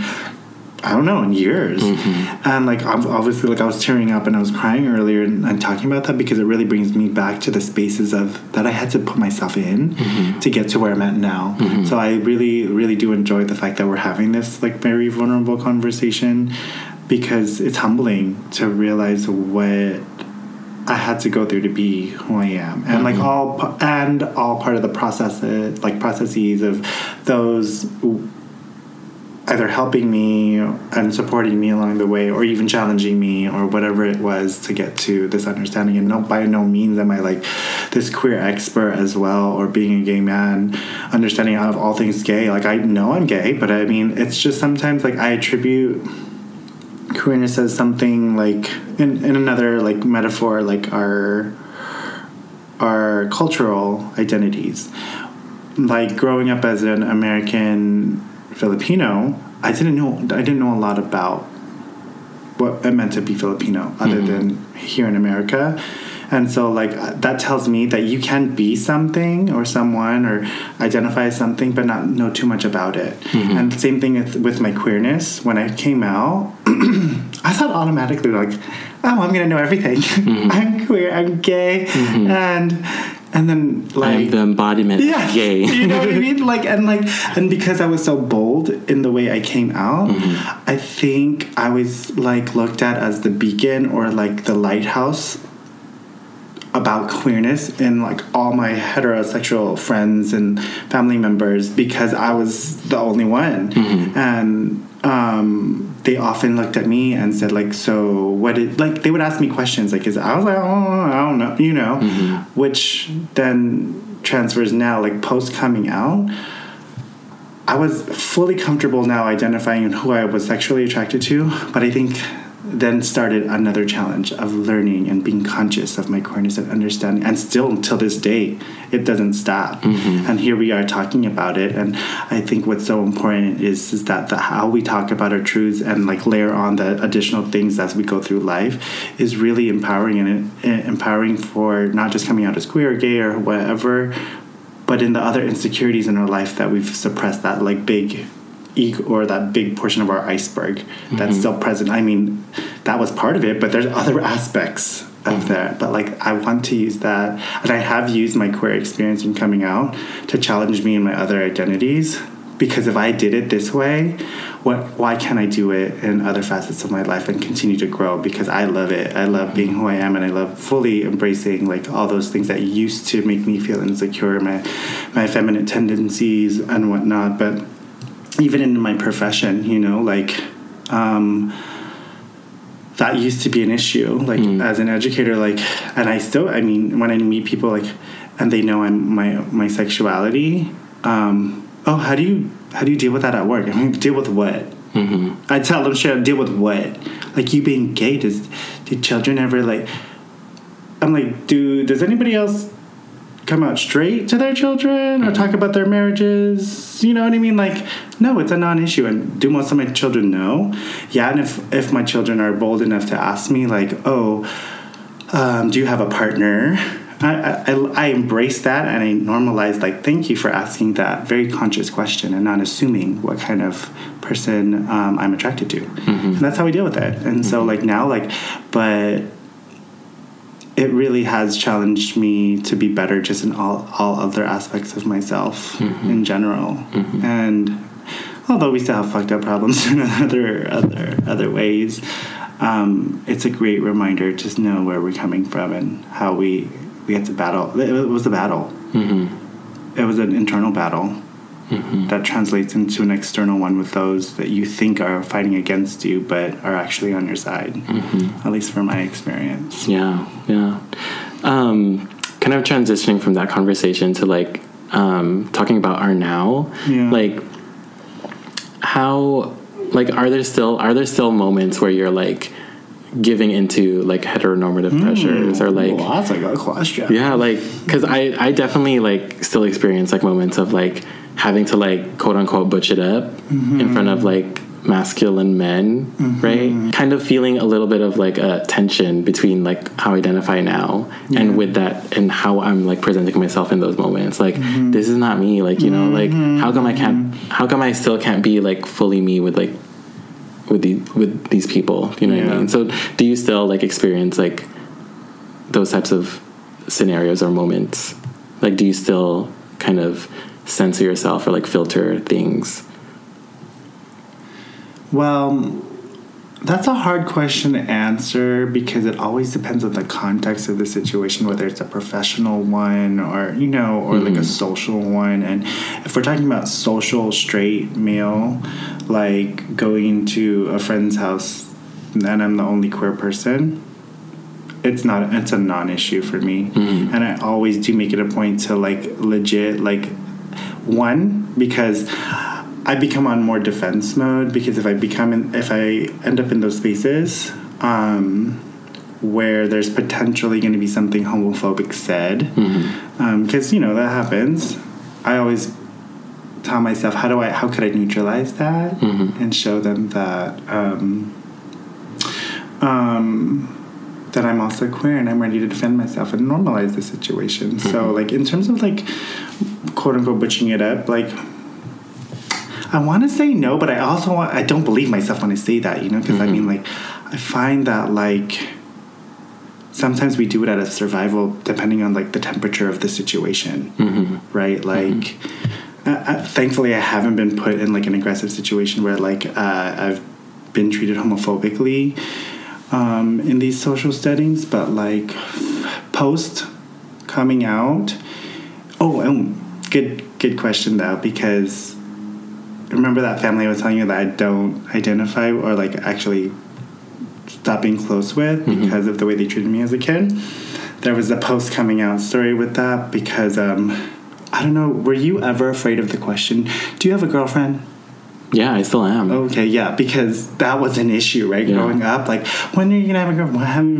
Like, for me, like, God, I hated that. And my go to was like, I'm just focusing on school. Like, you know, I just don't have time and whatever, whatever, whatever, right? Okay, post out. This is the the JR that's like comfortable, and the same uncle who used to call me Barbie um, asked me that question again. And I was so glad to be put in this situation. He's like, "Oh, so do you have a girlfriend yet?" And I said, I looked, I like side eyed him a little. I was like, "Oh, no." And he's like, "Oh," and like you know, was like, "Oh," like ready for me to say my standard answer. And um, I said no, but if you were to ask me if um, I've been dating guys, that would be a different question. That would be a different answer. And he's like, "Oh." I didn't. I was like, yeah, and like I just kind of shrugged it off and laughed about it. Like, yeah, get it right 1st Don't ask me these one microaggressive questions that assume of me. And so that's how I've handled it then. But, um, but I mean, guess to answer your question, like I don't necessarily feel like I. Oh, but I'm more comfortable like showing like between you and I. I think our dynamic is different mm-hmm. because we kiki, we do all this, you know, whatever. I mean, that side doesn't come out to everybody. Mm-hmm. But it's only because of the, the sense of comfort. But I don't know. Right. If I, do I want to attribute it to the queerness of it? I don't mm. know. yeah What about you? yeah i mean yeah i definitely am not i mean i definitely don't want to come off as like i'm aware of my queerness like all the time Yeah, you know what i mean and like have i'm like have always have this agenda that i'm like i'm gonna like portray it or express it like in front of like everyone. Like it's it does depend on like my relationship with those people. Yeah, yeah. but I do notice that I tend to like um I tend to again quote unquote butch it up with like with like men who are like more mm-hmm. masculine. Mm-hmm. Um, I guess it's it's more of like to fit in Yeah. type of thing, right? Mm-hmm. And like I I still struggle with that type of thing, right? Because like a lot of the times it ends up a lot of problematic things tend to be said when you're tr- when you're trying to like super like emas- emasculate or emasculate Emasculate. Super like be masculine you know? Emasculate is like take away something. because i mean i a lot of masculinity is like force and like you have to like protect it in order to like sustain it. And like uh, in a lot of in a lot of ways the way to protect it is like really really like hurtful or problematic. And so like when when I when i find myself going into that mode or in that area like i feel really bad about it. Hmm, yeah. So like even though even though i'm out i still experience these like moments of like checking my checking my checking my femininity. And like the one thing i want to like share in this conversation is that like we're n- we're not associating being associating gay men with being more feminine. Yeah, like no, not at all. like there are like butch ass men like masculine ass men who are gay like and like Right. i mean we that's what we you know deem as like masc men Yeah. right using that label um but like ju- like being being more like connected to like my feminine side and then like fr- and then having to like put a front up to these people of being like more masculine Yeah. like is still a point of like contention for, For me you. Yeah like post like coming out Yeah. like and it's something i'm still like working on the processing and like i don't know if that's like something that I'm, that that has to be Does it need to be fixed? Yeah i don't yeah i don't know if that's something that has to be like um something that needs to be yeah like fixed or Yeah. addressed in any type of like way I mean, maybe it's a bigger conversation for another episode, but I mean, I mm-hmm. knew I know what you're talking about here because, like, for me, like, I still struggle with like labels of like masculine and feminine. What what does that really mean? Mm-hmm. Like, you know, like really, like it just be true to yourself in that moment. And like for me, like when you said like when you in moments that you are feeling that way and like you feel bad about it or like you, you wonder about your own self like that to me i would challenge you on that because yeah like what can you do differently so that you are the more you? Like because for me anytime i felt challenge i challenge back. Mm-hmm. Like that's that's my expression of like taking control of the social situation making it known that i'm queer or whatever that is and also being able to talk whatever it needs to be talked about like to make y'all feel comfortable too. Mm-hmm. Because if we're talking if we're in a social set let's be equitable about equitable about it. Like mm-hmm. you're feeling comfortable because of that but if my whatever i'm exuding right now is making you feel uncomfortable no let's talk about that because that's unfair. Why are we all here in the same space then? And then if it becomes a point of which like that becomes a problem then bye i don't need to be in this space. And you are not my business. Right. and i'm not sitting here trying to explain like the spectrum of what that is. But all I am defending is is that we should all, no matter what, like just be true to ourselves and who we are and how we love and um, how we love with each other, um, because it shouldn't be at the expense of somebody else's character, expense of somebody else's sexuality, and Right. um, should I never do- be that way. Right Yeah. and like and i do want to say that like in and because this is our this was our coming out story like just having those conversation of is he do you think he's gay or even asking that question? Don't ask me that. I've been i've been telling people that like in my inner circles like um, when we're outside like because I'm single right now, my girlfriends want me to like like have a boyfriend. They're like, "Do you think he's gay?" I'm like, "No, that's not the. Stop it. That's it doesn't. works." This doesn't come that way. Don't." If there's an attraction, it'll naturally find itself, Yeah. right? Like, so let's stop asking those types of questions and like, because however you identify in your sexuality, you're the owner of that. Mm-hmm. Um, and if that person is in a state of questioning, let that person be in a state of questioning. You don't have to take hone of their identity and claim them um, before they, they before they themselves know. So like just putting it out there to celebrate Right. all of this. Yeah, yeah, and I mean that's what that's what this podcast is about, right? Like Mm-hmm. In talking about like masculine versus feminine, Yeah. feminine, feminine, feminine. Feminine? That's a new thing. Feminine. it's the it's the Oh it's the mid it's the midway like I love it. It's the it's the neutral. No, I'm just kidding. No. um, but um, what's it called? But like in talking about like fem being feminine and masculine, like that's kind of like what we're doing. he- Like with the podcast, right? like, yeah. I mean, that's one of the goals that we have with the podcast is like we kind of started this podcast as a part of our queer journey um, in in that we know that like having these types of conversations with each other will only help us grow our understanding of our queerness um, Absolutely. and ourselves right and even society because we'd like to talk about um, what's going on in society and like but also normalizing these types of conversations yes. um, Thank you. yeah like it's Thank you.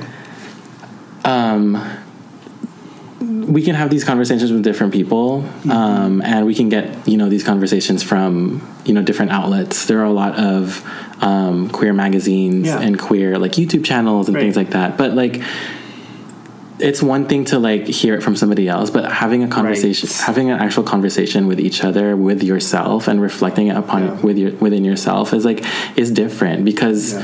again, like throughout this conversation, throughout this whole conversation, repeat, repetitively, we've been saying like everyone's coming out journey is different, Yeah. and it's like this podcast. This podcast is is about not only about challenging masculinity and toxic toxic masculinity, Mm-hmm. um, and not necessarily challenging challenging it with femininity, Right. but just challenging challenging it in that like a lot of a lot of the toxic masculine like narratives suppress conversation of- suppress feelings Right. suppress emotions mm-hmm. and as we said earlier it's repeating your truth to yourself and being emotional and vulnerable that reveals the truth. Yes. I agree. and yeah. 100% and that like this is not a like you, you said it well like it's not to challenge it with femininity. Mm-hmm. It's to challenge the labels in general and what those types of labels like and we have like literally just been vulnerable with our just selves and looking back at our past and how we've been like a, treating ourselves as a result of everything else. And so, mm-hmm. like, being more open minded to how you speak in normal conversation to each other about issues that can actually be like abusive to folks. Mm-hmm. Like mentally abusive to folks. I mean like just how like you and i were both like learning through our dad's reactions to other things not even directly at us how that was causing like this internal pain for mm-hmm. us. Like just be mindful of that. Like you never know who's listening. Mm-hmm. You never really know like what that's creating in a, in a, in a child's mind. They're so impressionable.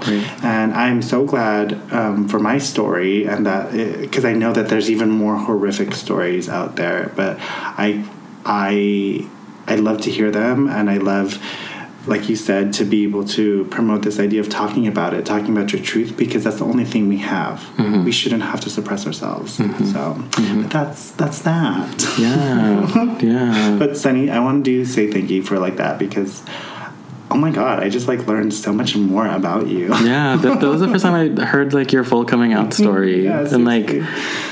Um yeah i just want to appreciate you for like being vulnerable and like sharing that side of yourself that i never knew about and also being open to like hearing my story. Yeah. right? Like there were a lot i mean there were a lot of similarities but also a lot of differences in like the way we perceived our queerness and like even the way like we identify Yeah. i think is is in the spectrum of queerness. Yeah. but even a little different yeah, right? it is. I mean, Yeah. and like explicitly, you identify as a, as queer. Mm-hmm. I identify as queer and gay male. Like that's who I like I do both. Mm-hmm. Not that I get more, like, but like, that's how I feel. yeah but um, i just i just really want to end this conversation Yeah. again by thanking um, you for being open and vulnerable Oh, um, but also for those of you who do listen to us um, for being open to hearing our Yes. our conversation and our story if you made it this far Yeah. um, Thank you. Thank you. Um, and um, just want to say again, everyone's coming out journey, everyone's journey um, into like coming into the full selves, being vulnerable with their truth is different. It's pers- it's personal to everyone, and we do not promote anybody like being outed Yeah. um, and we don't like no one should have to be no one should be forced to come out Yeah. because everyone again everyone's journey is different and like it has it has to be the the person's kind of initiative to Right. to do right to take that to take that step for themselves and um, i'm very thankful for the people in my family um, for allowing me to do that right Yeah. even though like they questioned they might have questioned me Yeah. like they didn't they did they weren't blatantly like oh my god like are you like you're gay Yeah. like we know it Right. yeah you should just admit it type of thing Right. so i'm really thankful for that because they allowed me to explore myself and that's one thing i really like appreciate about like my journey is that like i was able to explore myself even though part of the exploration exploration was hiding Yeah. part of parts of myself and um But to I- add, uh, to add to that, like I mean, because my journey was a little like that, Mm-hmm. but like we don't promote this idea of outing someone, but I do want to say we do promote you seeking out your truth, Right. and getting it no matter what. Yeah, it no matter takes, what, even yeah. if it means you have to get challenged by someone or not, or Yeah. Mm-hmm. some situation.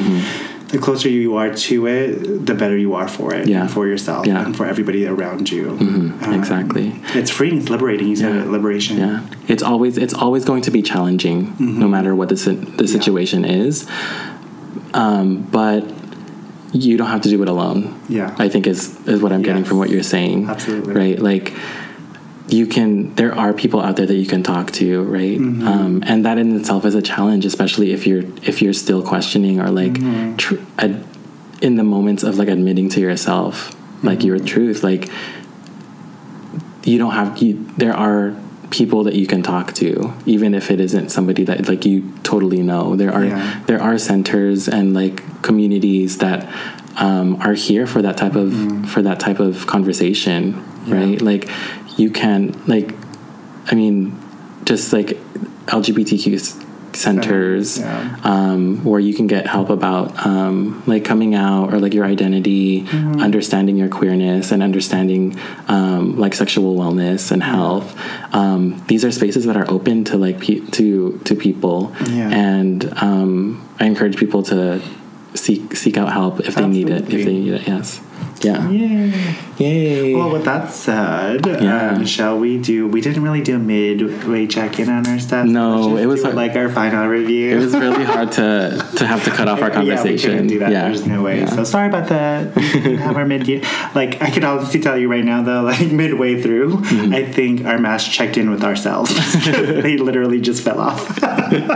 yeah. So um, let's get into our final review of the mask. Um, again, we were um, we did the Avatara Chill Out face mask um, that I got from Target.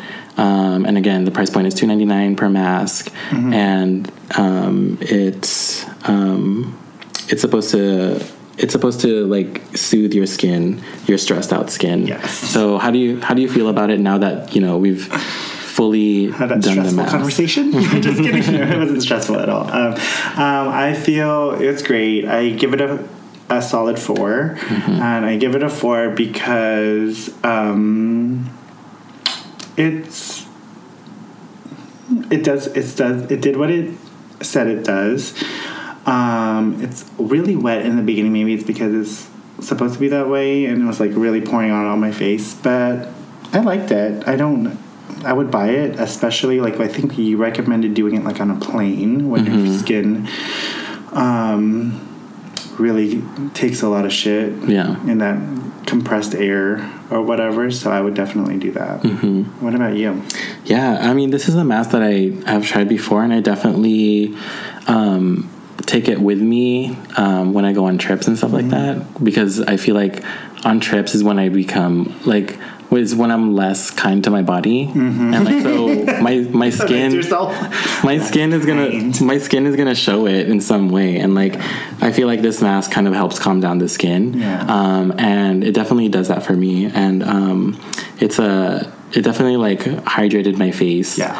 Um, my face feels like really plump and like hydrated and supple, um, but I also give it. Um, mm, I also give it a four. Oh, yeah, Yeah. we agree. Um, so, um, and I give it a four because I mean it does do what it says it, it does, um, and I really like it. It's something I go to, but um, I just wish that like the packaging was a little bit different. oh, because it's not environmentally friendly. no, I mean the ingredients. The ingredients are really good. I think I haven't read the whole ingredients list, but I mean it being like paraben free, silicone free, all of those stuff. Like, like take it take it a step further. You know, if you're gonna if you want to be like an environmentally conscious like brand, like Do it. do it. Like you don't need all this plastic. Passive aggressive packaging. Um, but yeah, I mean, this conversation is um, is going to be kind of the theme throughout the whole month. Um, Yeah. Is taking pride in our identities and Yeah. um, acknowledging and celebrating that. Um, so, with that Living said, in your truth. Yes, with that said, um, please stay tuned to future episodes and follow us on Mask for Mask podcast on Instagram and email us at mask for mask podcast on at Gmail um, if you want to join in on the conversation um, and celebrate with us. Yeah, This been Another definitely. episode of Mask for Mask. Bye. Bye.